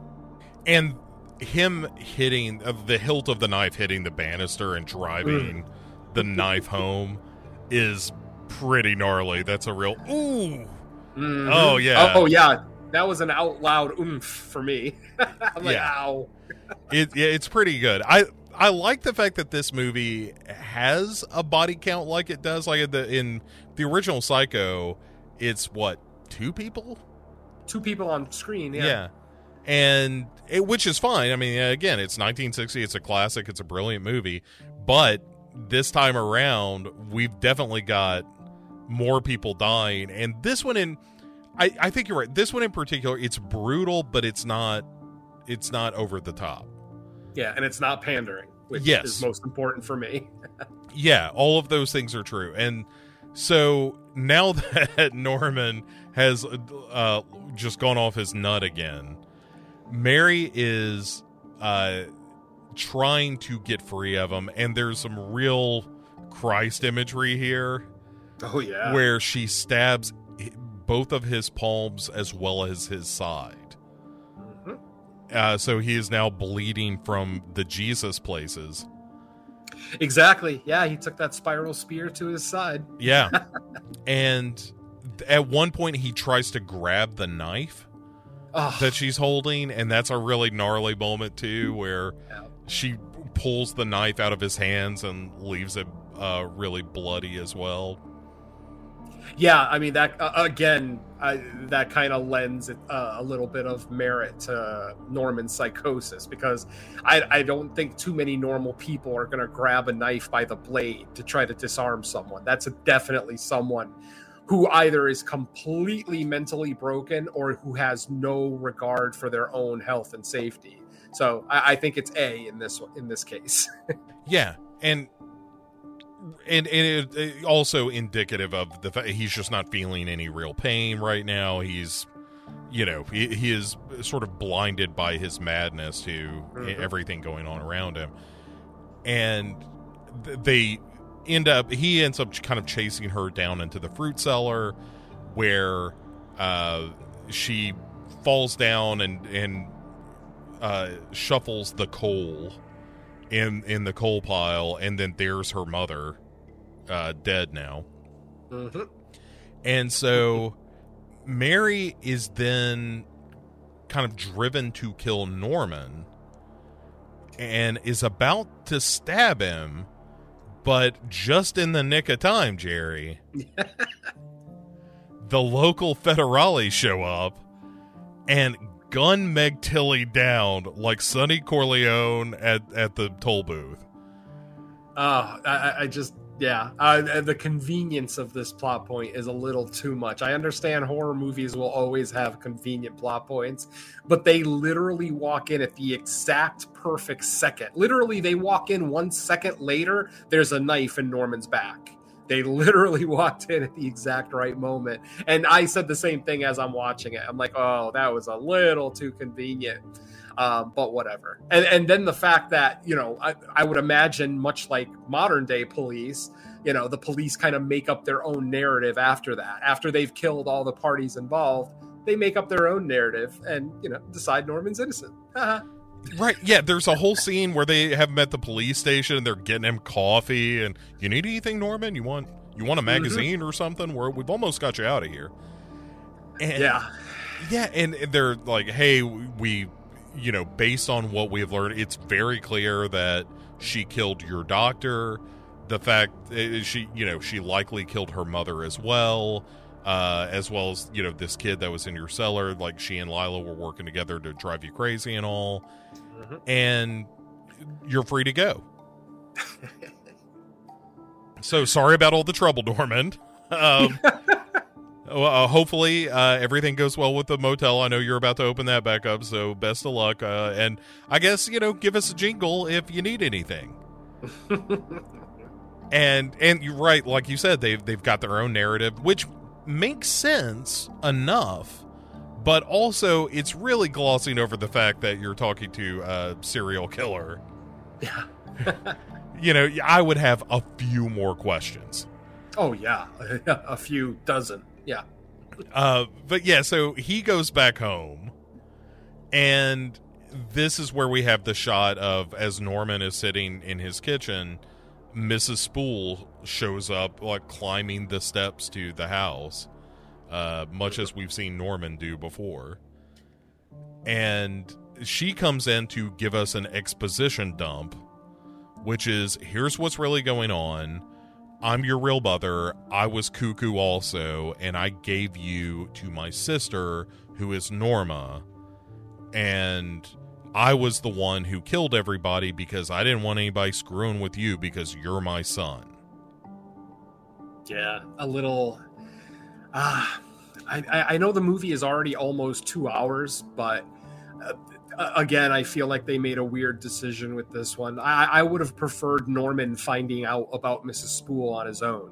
Like maybe he has, you know, some theories of who his real mother might be. He does some research. Maybe his psychiatrist helps him out in the research, and then, you know, through his own efforts, he he finds out, oh, this woman who I thought was my aunt is actually my sister. Not that he ever knew who Miss Spool was, but um, I, I, don't know. I, I the the fact that she just kind of shows up, um, literally the day that he's you know released from the police station. I'm, I'm, sure she's been watching carefully, so I'm not saying that it doesn't make sense that she's op- that she shows up at this exact moment. What I'm saying is I don't like the decision by the filmmakers to actually have her just be like, "Hello, here I am. I'm your real mother." It's a I don't know. Um, it's a little too underwhelming for me. Um, just like with the reveal of the plot uh, with uh, Lila and Mary, this reveal is a little underwhelming as well. Thankfully, it ends in a glorious way. it is the absolute best. I mean, Anthony Perkins is just a treasure here mm-hmm. because he's so polite and uh huh, yes, mother, uh huh. Would you like something to eat? And as they're chatting, he kind of circles around behind her, grabs this shovel, tees off, and cracks her in the back of the skull with no fanfare. It's a very doesn't he ask her like like Can I get you something more to eat? Mm-hmm. And then whacks her in the back of the head. And and the camera angle too, the fact that it's a top down shot, I, I absolutely love this. You know, after she's hit we see Mrs. Spool on the on the ground going through her death rattle. You know, she's shaking on the ground. Norman basically just goes about the rest of his evening. He's whistling like he's in a good mood. We see him put dishes in the sink that were on the table. I mean, he's so comfortable with murder that, you know, at this point we are we we have our confirmation that Norman Bates is back. Yes, absolutely. And uh, so he picks her up, takes her upstairs to mother's room. There's the again the dialogue from uh, his his mother in quotes. Yeah. Um, telling him that you know what are you gonna do? Get out there and get that motel. Where what are we gonna do? Live on hope? No, mother, we're not. You know, like I love the fact that she immediately gives him shit, and then it's like, you know, you know, no one can love you like me, Norman. Yeah. Like, yep, I I know one of the things I really love about this scene is once he kills Mrs. Spool, we actually see a recreation of some of the shots from the original, as opposed to that horrible remake where it was a shot for shot remake. Here, for the most part, we're not seeing a lot of the same shots uh, throughout the film. But then for this final scene, we're seeing, you know, the classic uh, top down shot on the stairs. We're seeing the classic shot of Norman carrying his mother into the into the bedroom. And I really appreciated that. It's like at no point did they try to jam down my throat that we're trying to recreate a Hitchcock movie. But then with that one last series of shots, recreating shots from the original, it's almost like a loving homage. And I absolutely adored it. I loved it. Yeah. And and so the movie sort of ends with the vacancy sign coming on the Bates Motel to sort of suggest, oh, we're back where we all start. Yeah. But that that final image though, with mother in the window and him standing at the top of the stairs, so iconic. It's, I mean, that yeah. is just absolutely the perfect shot to uh, this perfect shot to close out this film. I, I just loved it. I, I would put as a poster, I would put that on my wall. It's just such an iconic shot. And to think that it came from Psycho 2 and not Psych not from the original. Even though, you know, obviously we we do have some famous shots of Norman at the top of the stairs from the original. But this one in full color and it's very obvious mother's in the window. Ah, I just love it. Yeah, it, it's terrific. And the so there's the story. So let's detour now to any specific performances that we want to shout out. And I, I think we just have to start with Anthony Perkins. Oh yeah, oh by far. I mean, once again, he gives us an, an absolute. Uh, well, I don't want to say tour de force because he's he's not necessarily all over the emotional range in this film. Obviously, he's you know down and kind of brooding throughout the majority of it, but you know, we definitely see him kind of regain his smile as he gets closer and closer to basically square one, you know, where he started back in 1960. Um, yeah, another stellar performance from uh, from Perkins. Yeah, it it really is. Uh, you know, it's vulnerable at times. It's creepy at the end. It uh, you know, it's it's just proof that he can kind of do it all, and and he's uh, just wonderful in it. Plus, uh, for being a whisper thin man in his fifties, uh, got some ropey muscles. That's for sure. Oh, absolutely, man. Those tall, lanky guys. You never go. You you don't want to get into physical alterca- altercations with those guys. They have secret strength that you can't see on them. Yeah, yeah. N- not not a good uh, not a good look to get involved with uh, guys like that in any kind of physical way. But yeah, I I actually, you know what? As I'm watching this film, I there are times when I actually prefer his performance here than in the original and it's mainly just because of the emotional range that he shows. Like we don't really get sad norman uh you know mentally broken norman. You know we, we see a psycho who's very comfortable with being a psycho in the original and here the fact that he's showing you know all of this uh, disdain and um, sadness because he thinks he's falling back into his old ways. Oh, th- this this performance, man, I, I, can't say enough good things about it. Yeah, it, there's a, a Shakespearean quality to it for being yes. this this guy who is just doomed. You know, he's no matter what he does, he's he's going to get it. Um, and all right, so let's talk about the other kind of lead of the film, which is Meg Tilly, who we haven't really talked about a ton in terms of performance. Mm-hmm. Um, which for me, there's kind of a reason for that. Like her role is I like her well enough, but there are moments in the movie where when you're you know standing next to Anthony Perkins giving an incredible performance, it, there are times when I'm like, I don't know that you're 100% up to the task here.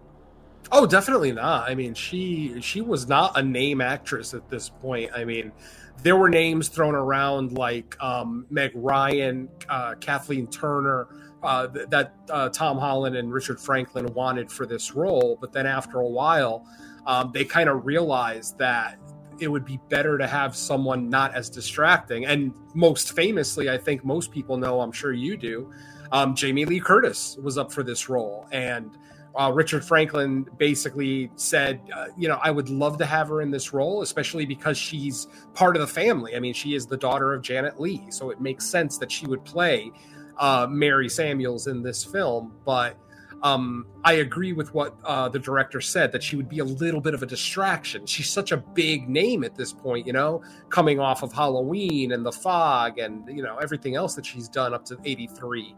Um, I'm not sure if Trading Places was out at this point uh, yet or not, but you know her star was definitely on the rise. Uh, it was very obvious she was trying to get out of the horror genre, so I'm sure maybe that didn't interest her too much. But I, I, I agree with the director's decision there. Get get a lesser known actress, one that's not going to be as distracting, you know, one that's not going to make us think of Michael Myers or you know Fog Pirates.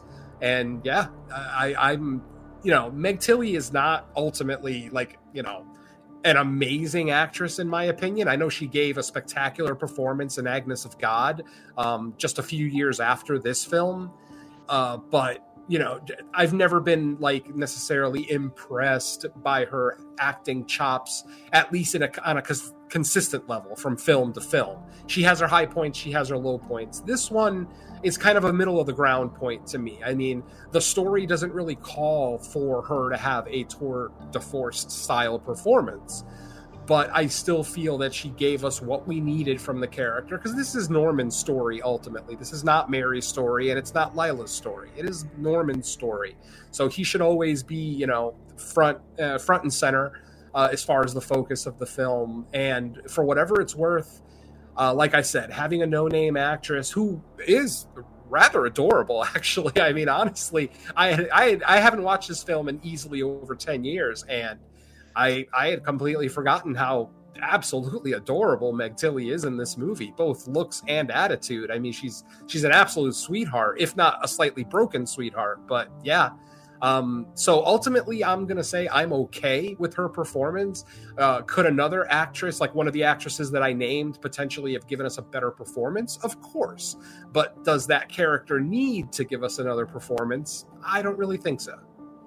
Yeah, and and just to do a little bit of uh, homework here, mm-hmm. um, so Jamie Lee Curtis, uh, strangely, just a couple of years before this, had, was in Road Games, of course, uh, Richard Franklin's movie. Yep. And um, so she had done uh, the last of her horror movies with Halloween 2 in 81, had done Death of a Centerfold, that Dorothy Stratton movie, mm-hmm. which was uh, which was really well received, if I remember right. Yeah. And and started to do some TV movie stuff uh, coming out of that. Trading Places came out the same year as this, so would have been in production about the same time. Okay, that makes sense. Yeah. And but yeah, so it was probably from her point of view, like do another horror movie or do Trading Places, which is a comedy with Dan Aykroyd and Eddie Murphy, two of the biggest stars. Oh yeah, she absolutely made the right choice. If yeah. it was between the two films, oh yeah, go go with the bigger Hollywood movie. I mean, you know, even though Psycho uh, two still had a, like a five million dollar budget, I mean, no one really looks at it as a you know giant theatrical film like a, like a summer movie or anything like that you know even though it came out june 3rd of 1983 no one really looks at psycho 2 as a summer blockbuster as opposed to a trading places which was an absolute critical and um, you know uh, fan hit yeah for sure mm-hmm. um so a couple of other uh, Vera Miles I think is, is fun in this. She's she's chewing some scenery. Oh yeah, and and I like that. I like to see Vera Miles just getting after it. Uh, it it's a good time. um, and I again, I can't. Anytime Robert Loggia turns up in something, I'm a happy guy. I think he's he's one of those super reliable character actors that is just never bad. Yeah, yeah, and wasn't his very next movie after this Scarface? So I mean, the man had a great decade in the 80s. He did a lot of great films. I love his role in uh, in Scarface. Obviously, he plays a scumbag drug lord who's working with the police, who uh, you know gets his comeuppance eventually. But I think that performance was so great, and and I totally agree with you. Robert Loggia, great actor. Um, almost always a positive uh, when you see his name in the credits.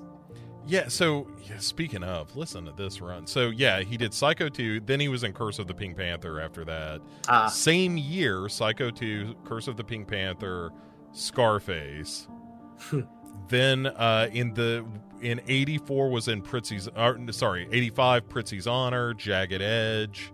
Wow. Um is in eh, a couple of minor films uh after that and then Big is 88. Mm-hmm. Uh, and yeah, I mean, yeah, just, great, great, decade for Mr. Loggia Yeah, I, and I mean, in, even into the '90s, he was doing big stuff, and mm-hmm. just uh, you know, I, again, just one of those character actors. Every time he shows up, you know, your movie has gotten better. Um, yep. it, it he is.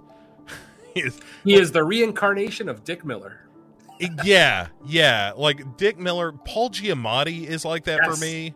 Yeah. You you throw PG in a movie, uh, that's automatically a movie I'm more interested in. Mm-hmm. Um, yeah, there, there's something to be. Uh, uh Brian Dennehy. Uh, I can I can go hard on a Brian Dennehy, and it's just it's again they're all character actors. They are not mm-hmm. guys who are going to open a movie, but you put them in your cast and your movie has has gotten substantially uh, more interesting. Oh, um, yeah. Speaking of Dennis Franz, we we talked about him already, but one of the the best shit heels in a movie you're ever going to see. Yeah, I mean tailor made for those roles. Uh, it just the look, his look, you know, his slightly overweight, disheveled look, it just always works for those types of characters. He's got a great voice. He can project when he's angry and yelling yeah, absolutely a great scumbag. uh, yeah, those kind of bulldog bags under his eyes too. Yes. He just he like he always looks like he's coming off of a bender. Uh, yeah, he's uh, he, and he's oily in this movie too. Like yeah, yeah. I, I said he was greasy. That's what I put in my notes. yeah, he it, like he just looks like he's made of sweat and polyester. Yeah, exactly. um, anybody else you want to shout out? But I, those are the you know the the main cast there. But I don't want to sell anybody short. I honestly, I did like the sheriff. I, I thought that was a great little performance. Uh, like I said, the fact that he could take uh, a lot of humor out of what had happened in the past and what was happening right now. Like he always had a great attitude. Obviously, as the film goes deeper and deeper, uh, he he gets more serious as the movie goes along. But um, yeah, Hugh Gillin. I mean, what a, what a great little performance. I, I found him incredibly entertaining, especially in the first half of the film. Yeah. Also, ironically, in that uh, Dorothy Stratton movie with Jamie oh, Lee Curtis. So nice. well done, Hugh Gillin. Uh, same year, played sheriff on the A Team. So if you get confused watching this movie, that is in fact the same sheriff as uh, the A Team. Awesome. Uh, yeah, really good. Uh, all right, let's let's talk a little bit of thematic stuff here because mm-hmm. now that we've we've celebrated the performances, um, I here's the stuff I find really interesting about Psycho 2. Beyond, you know, it's got a fun story and all that stuff, but I like the idea that the whole movie is in working to correct the wrong of Norman Bates being sane. Mm-hmm. You know, like you end Psycho, the original, with him good and crazy you start this movie with him reasonably sane or at least on his way towards mental health and the the entire movie is just saying like this is not how this is supposed to be I was thinking that in all the scenes with Norman in the diner. Like, I don't know how you felt about it, but watching Norman Bates work a normal job felt very off putting to me. You know what I mean? Like he is a motel owner and manager. That that's the kind of what I expect, and you know what I feel is his you know kind of his biggest uh, professional defining characteristic. To see him in a kitchen chopping up lettuce and onions and calling out orders, like every single one of those scenes, I'm just like, wow, why don't I feel comfortable here? Like something about this is just off. yeah, yeah, and and you can almost chart the path of that like he le- he starts off in the diner. Well that's not right so he goes back to the motel. Well okay so now we're back to a little bit more of how the world ought to be. Mm-hmm. and then it's okay well he's he's there but he's also a good guy and he's saying oh okay so now we insert the lila and mary characters to start fucking with that as well as mrs spool. And the more the closer he gets to losing his grip on what's real, the more it feels like we're back in the first film, not just in terms of well, he's crazy again, but like we were talking about, the shots are mirrors of the original film. Mm-hmm. You know, it's like this is how it's supposed to be. Yeah, I mean that that whole final sequence is is like comfort food for Psycho fans yeah, and also seemingly the filmmaker sort of saying that is what Norman Bates is. He cannot be rescued. And mm-hmm. the only way that he is ever going to be truly happy is if he is running the motel with his mother. That that is that's what he needs to be doing. That is his lot mm-hmm. in life.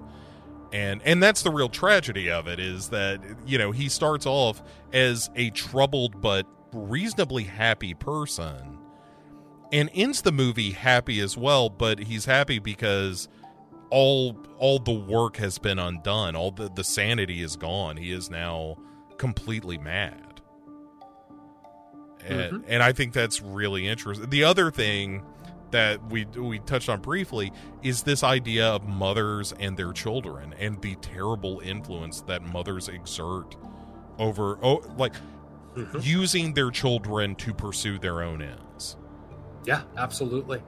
I mean, I, I I definitely put Lila at the same level in this film as I would have Norma in her life, you know, before the events of 1960. I, I just feel like they're almost the exact same. Obviously, with Norma, you know, well, not that Norman was actually there telling Norman to kill people. Obviously, that was his perception. But then with Lila and Mary, we actually see that acted out, especially in the scene at the motel where we get the reveal. Like she's like physically grabbing Mary and basically telling her, "Oh no, no, you're not walking away from this now." Oh, you know, while we're so close to completing this plan. So yeah, that theme is very prevalent through both films. Yeah, yeah, I I really that that was something that really hit me.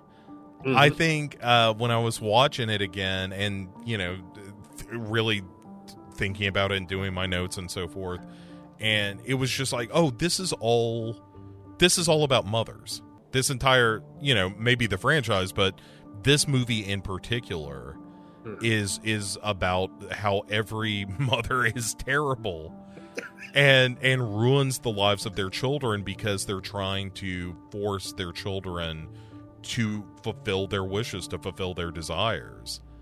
And yep. and as a result it ruins the life of the children. And yeah it's uh it's sports dad living vicariously through his athlete son all over again except in this case instead of sports it's murder. Yeah exactly. Yeah and well even with lila you get, certainly get the impression that she's willing to go to extremes, not just to put on this ruse of being the mother, but could she kill? Maybe, maybe. Oh, I, she, I, fully believed it. Yeah.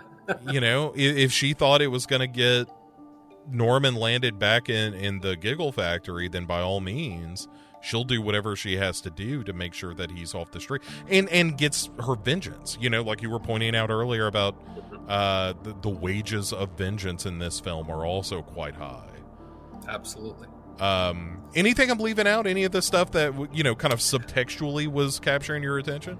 Well, I mean, I brought up earlier the themes of forgiveness and the lack thereof, um, talking about how if Lila, I mean, maybe if Lila 20 years earlier would have maybe gotten some therapy, maybe if support groups were a thing, uh, maybe she would have been able to, you know, find some kind of forgiveness, at least enough forgiveness that she doesn't go around, you know, trying to convince people that they're insane. Because as I said at the beginning of the movie, Lila is the catalyst for this whole movie. It, it's not Norman's psychosis.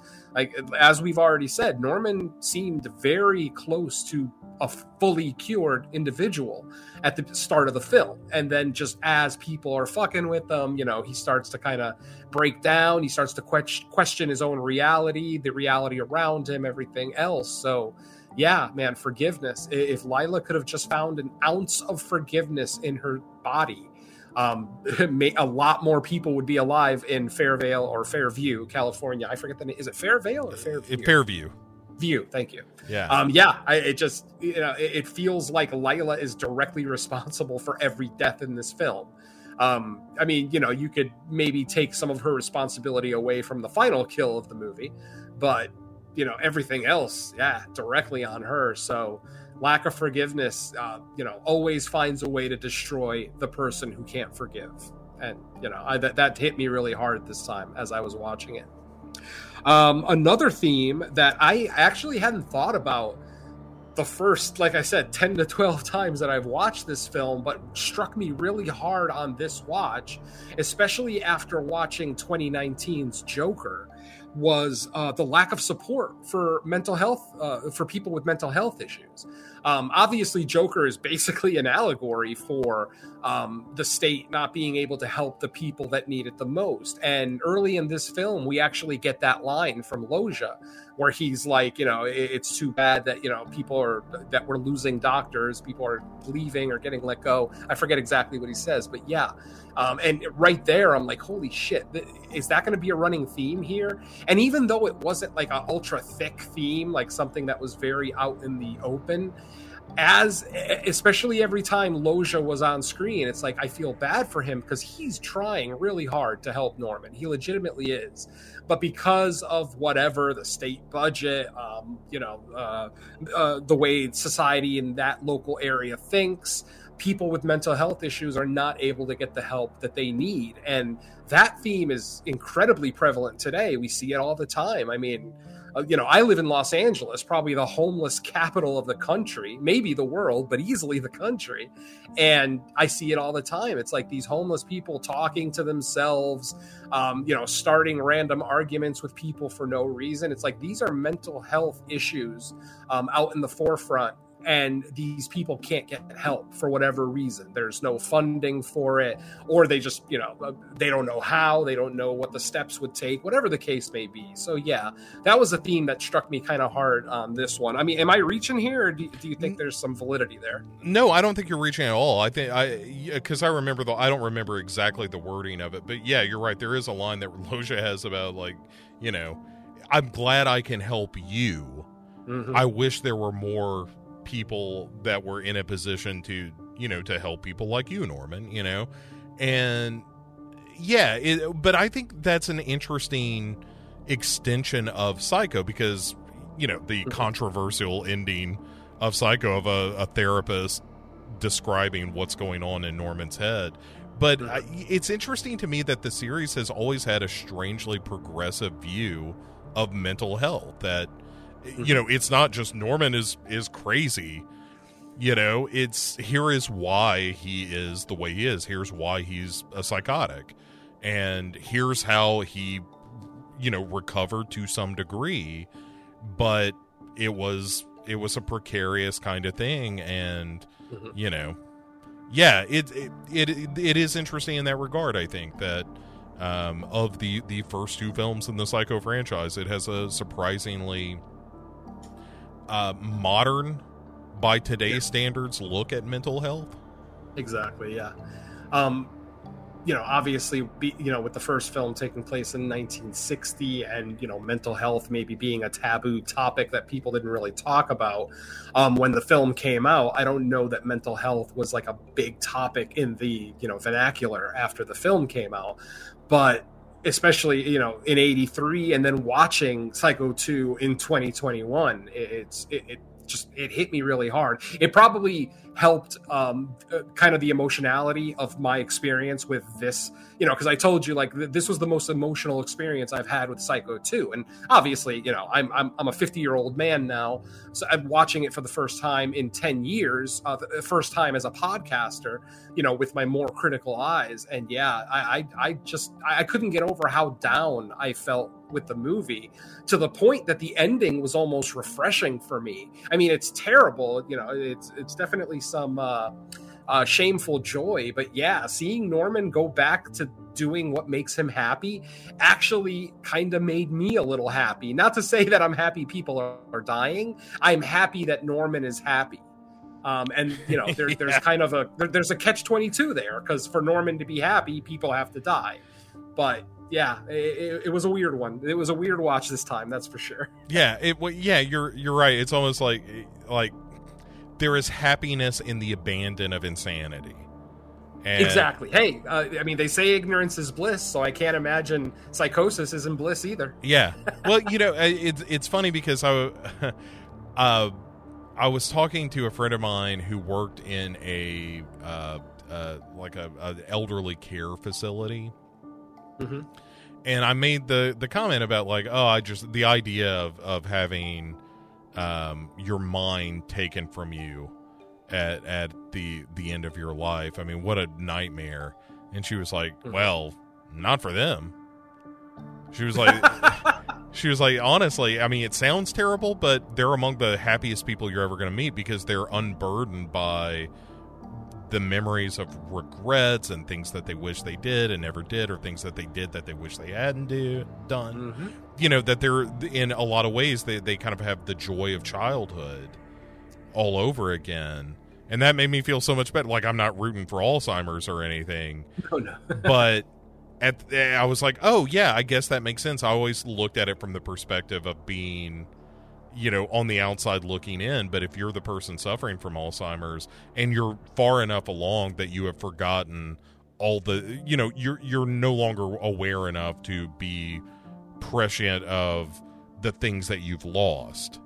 And that yeah. just every day is kind of like oh you just wake up and live this whole life that doesn't have any boundaries of time or memory or anything like that. You just exist and that's Yeah. a very zen way to live and i suppose that that's kind of where we land with norman bates he's sort of in that zen place of his mother is there to help guide him and sure maybe he's gonna have to stash a body or two in the swamp but you know such is life Yeah, you got to do what you got to do. yeah. Uh, okay, so uh, let's let's move to our our sort of final thoughts. And for me, a lot of the stuff that we've talked about has kind of come up already on my list of like the Dean Cundey camera work. I think is great. Yep. Um, I I. eh, you know, I said this earlier, but I'll, I'll probably just land on this and then turn it over to you. But the the end of this still feels like a cheat to me. Like I like the mystery of who is manipulating Norman Bates, who is the real killer. But when Miss Spool just turns up, is like it was me all along. You know, it's Agatha all along. Um, I, that feels it, it feels unearned, even though you've kind of introduced the character earlier on in the movie. Uh, that's just not enough for me. No, no, I, I 100% agree. Um, both with the actual content of the reveal and then the, like I said, the actual reveal, like how they reveal it to us. Like I, I've already voiced my opinion on that. I'm not real happy with Mrs. Spool just kind of showing up and pretty much giving us the rest of the exposition that was missing uh, from the film that pretty much explains the rest of the plot. It, it's a little too convenient. And honestly, Norman's reaction to it is probably the same reaction I had to it in my living room. Uh, I, I didn't like it, and I probably would have hit her with a shovel too. Yeah, right. even even if you are my mother, I'm still gonna brain you. Yeah. Um, yeah, that, yeah, that that's a bummer. Um, Mhm. yeah, I. I mean, I, I I don't hate the scene. I just it's one of those things that when you see a scene in your head that would have been better, it's unfortunate because as I've said already three times, I'm not a filmmaker, and to for me to think that oh I could think up of a better way to you know to give us this reveal or a better way to wrap up uh, the film, blah blah blah. It, it, it I don't know. It's almost sad. Like I said, like I, I I am a fan of Richard Franklin and Tom Holland both.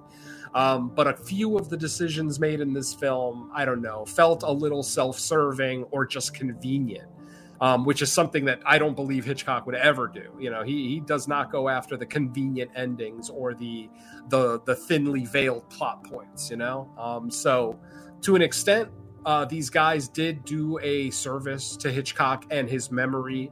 Uh, but at the same time, during certain scenes, they kind of subvert what Hitchcock might have done in a particular situation. So it, it, you, you got to take the good with the bad with this film. And ultimately, for me, the good outweighs the bad. So I accept it.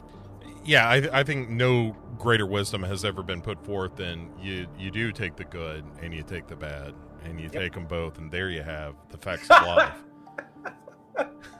Oh man, I was such a huge fan of that show. I know every single word to that opening theme. I could sing it. I'm not going to, but I could. Yeah, yeah. Well, you know, sometimes the world never seems to be living up to your dreams. Oh no. Um, but but I mean, Uh, one last thing uh, before we actually get into our ratings. Um, uh, this this is another thing that I thought of. That again, it might be a reach, or it might be just the fact that I am a gigantic Friday the Thirteenth franchise fan. It is my favorite horror franchise. Fight me if you want to. I don't care.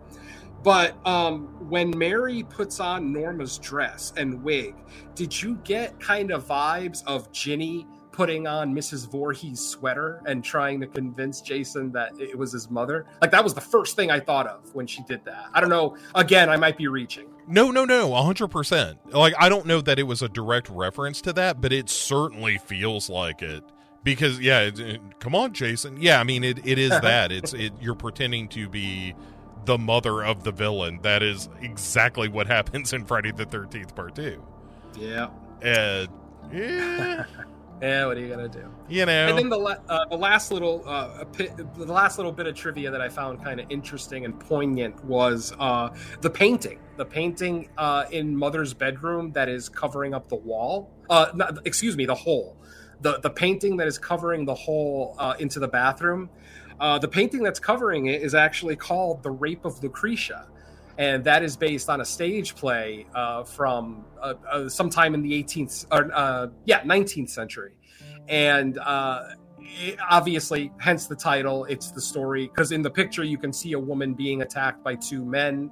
Um, I just thought that that was kind of uh, poignant that that's the picture that was covering the hole because what is anyone going to do with that hole but nefarious things? You know, Yeah. no one's going to do something good with that hole, and it's covered by the rape of Lucretia. So yeah, I just found that interesting as well. Um, all right. Well, let's. Yeah, you're. It like this movie is not made without a lot of consideration. It's just Mhm. some of it feels really clunky, and and you, the, like that Joe uh, DiStefano script for the original Psycho is just so elegant. I mean, it's just. It's Yeah. concise, but it also, and uh, again, you're in the hands of Alfred Hitchcock, and you know, being a the the master of show don't tell, and Yeah. you know it like you just can't live up to that. But also, there are things in this movie that feels like you could have shored up and and made this Mhm. feel like a much more satisfying kind of story. Um, Absolutely. Yeah. All right. So with that uh, aside, uh, what about ratings on a scale one to five? Half stars are allowed, no quarter stars because we're not monsters here. Uh, where does this land for you? Oh man, well, I mean, obviously both of us felt Psycho was a five out of five, no question. Even with its minor issues that we may have had with it, it's an absolute masterpiece, potentially one of Hitchcock's greatest films, uh, an absolute cinematic achievement. Now, obviously, with this one. Um, you know, you're looking at a sequel 23 years later, so obviously characters have aged, mentalities have changed, things like that. Um, I, you haven't said one word that I disagree with on this show. Ultimately, this movie is missing uh, the finesse of Hitchcock. You know his his wonderful suspenseful style that he you know pretty much made. I mean, how many directors have a genre named after him? You know, I mean, right. there's there's Hitchcockian, uh, there's Lovecraftian, and uh, that's about it. Yeah, and Kafka esque, I guess. Kafka esque, yeah. yeah. But yeah, no, So- there's not a Franklinian description, unfortunately. exactly. So yeah. So obviously going into it, uh, you know that you're not, you know, necessarily going to be watching a masterpiece. Though I am very happy that over the last ten or so years, uh, the movie is getting more praise. It's getting a broader audience. Like I- I'm hearing younger horror fans who maybe weren't even around in '83 who always said they had heard bad things about the film, so they never watched it. But then they finally watched it, and they were actually fairly happy with it. With, you know, which seems kind of the theme here. It feels like we're both um, more on the positive than the negative with this film. Um, but obviously, um, the the things that we don't like are very glaring at times. You know, they're not always subtle. Um, though there are some subtle things in there that I that I'm not a big fan of as well. So I'm trying to justify my score because I am going to come in with a 3.5 out of 5. I really enjoy this movie. I really do. I mean, on a 10 point scale, that's a 7, which to me is, you know, well above average. Mhm. But um, yeah, uh, like I said, the things that bother me about the movie, I, I sometimes just can't get past. I have to accept that this is not a Hitchcock movie. And, and that's sometimes as I'm watching the film, if I see Norman Bates on screen, it doesn't matter whether it's color or black and white. I subconsciously I feel like I'm watching Hitchcock. And then when you see the decisions that are made throughout the film, it, it's you know it's almost like a slap in the face with a shovel that you're not watching Hitchcock. So yeah, I, I- think I'm going to come in with uh, a 3.5 out of five and say it's still very much worth watching, very much worth owning if you're a fan of the original. And you know, as we said before, the good outweighs the bad. So I, I would still recommend it. Yeah. It, see, this is why I like you. You, you. Um, I yeah, I have the exact same rating. I'm not gonna bury the lead. Three and a half stars for me as well. Um, uh, for all the things that we've discussed, for all the reasons uh, that we you just stated, um, I would only add to that that you know it the performance from Anthony Perkins alone is worth the price of admission. And whatever problems I have with the film, and and we do have some clearly, uh, it, it- boy, what a what a great performance! What a what a powerhouse turn from him. It's really good. It's nuanced. It, it he's doing stuff with the role. um, yeah, it's you know no masterpiece, but it, it's terrific. So. Uh, Yeah. All right, so before we wrap up, two things. Uh, first, uh, three things you may not know about Psycho 2. Ah. One I've mentioned already, which was that this was originally intended as a cable movie. Mhm. Um, another thing, uh, which we didn't talk about, but you probably are aware of, when uh, Mary Samuels and Norman first go into Norman's mother's room, before they Uh, the- turn the lights on, you can see Alfred Hitchcock's silhouette against the wall on the right hand side of the screen. It's funny because IMDb calls that an Easter egg, and it's like, well, wait a minute. If you have two working eyes, uh, you're not going to miss that. Yeah, yeah. It, but I, I think it's a nice little touch from the filmmakers to be like, let's kind of have him in the movie. You know, Yeah, it's yeah. It, just like he cameoed, you know, in his own films. Let's have him cameo here as well. I really like.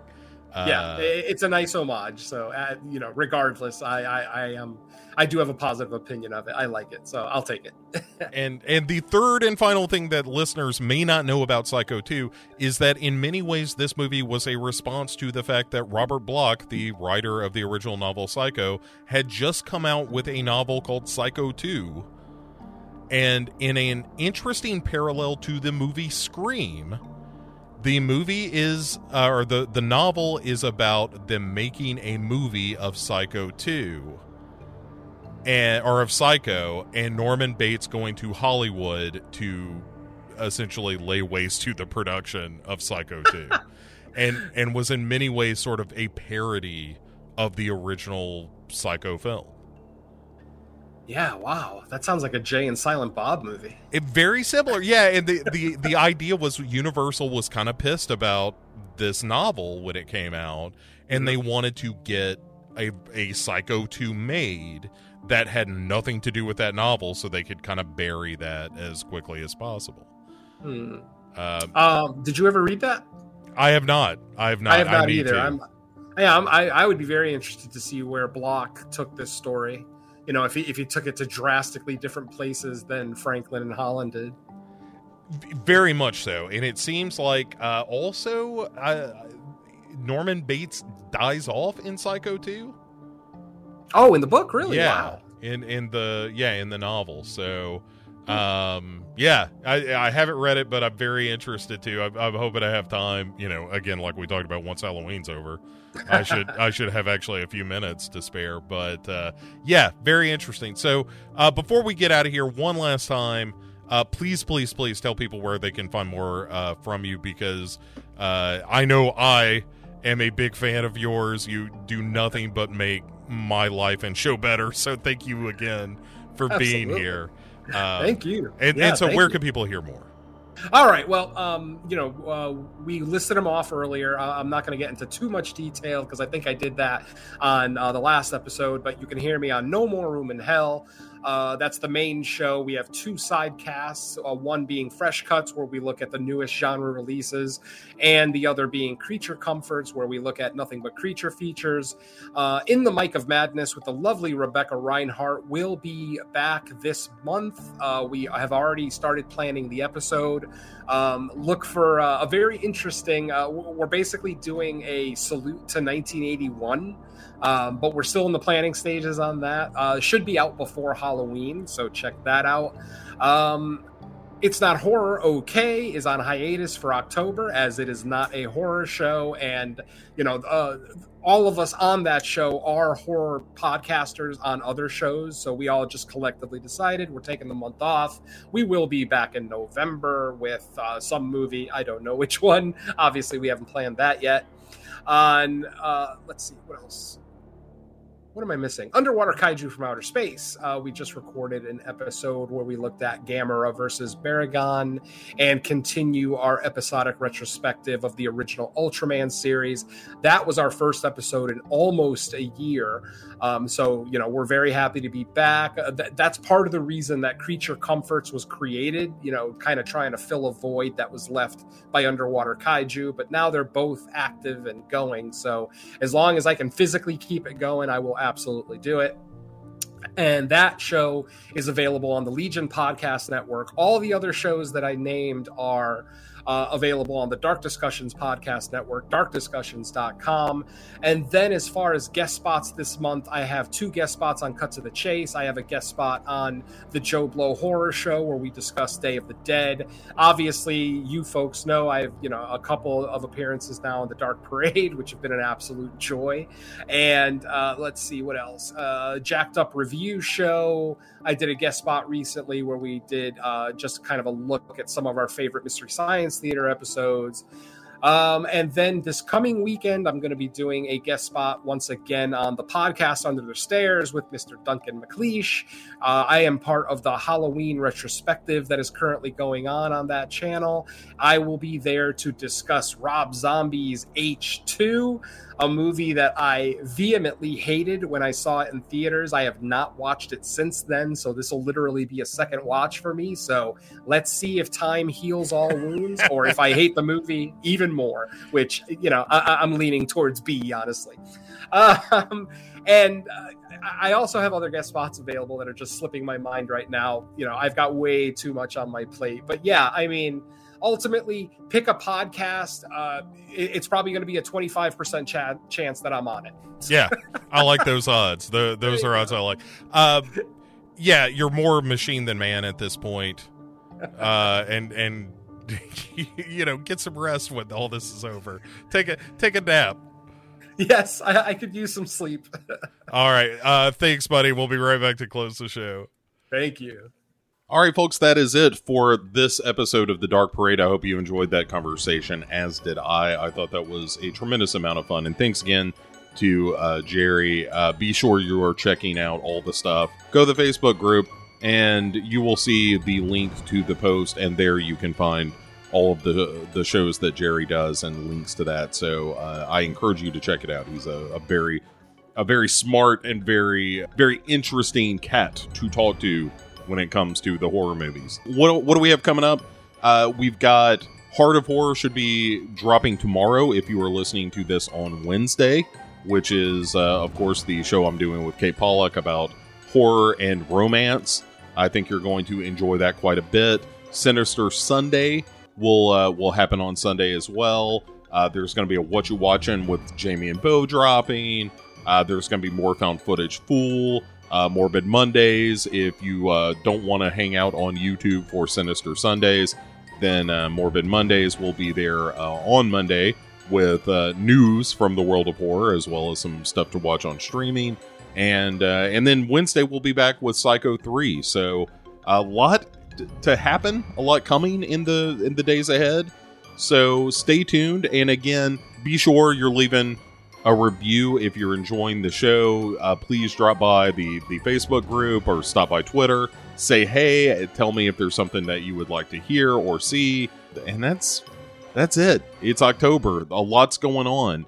Uh, you can also check out the 31 days of Halloween that I'm doing on legionpodcasts.com as well. So uh, there is plenty of stuff to fit into your ears about horror movies. And I hope you're enjoying it. I'm having a blast. Uh, thanks as always for listening, and we will see you next time on the Dark Parade.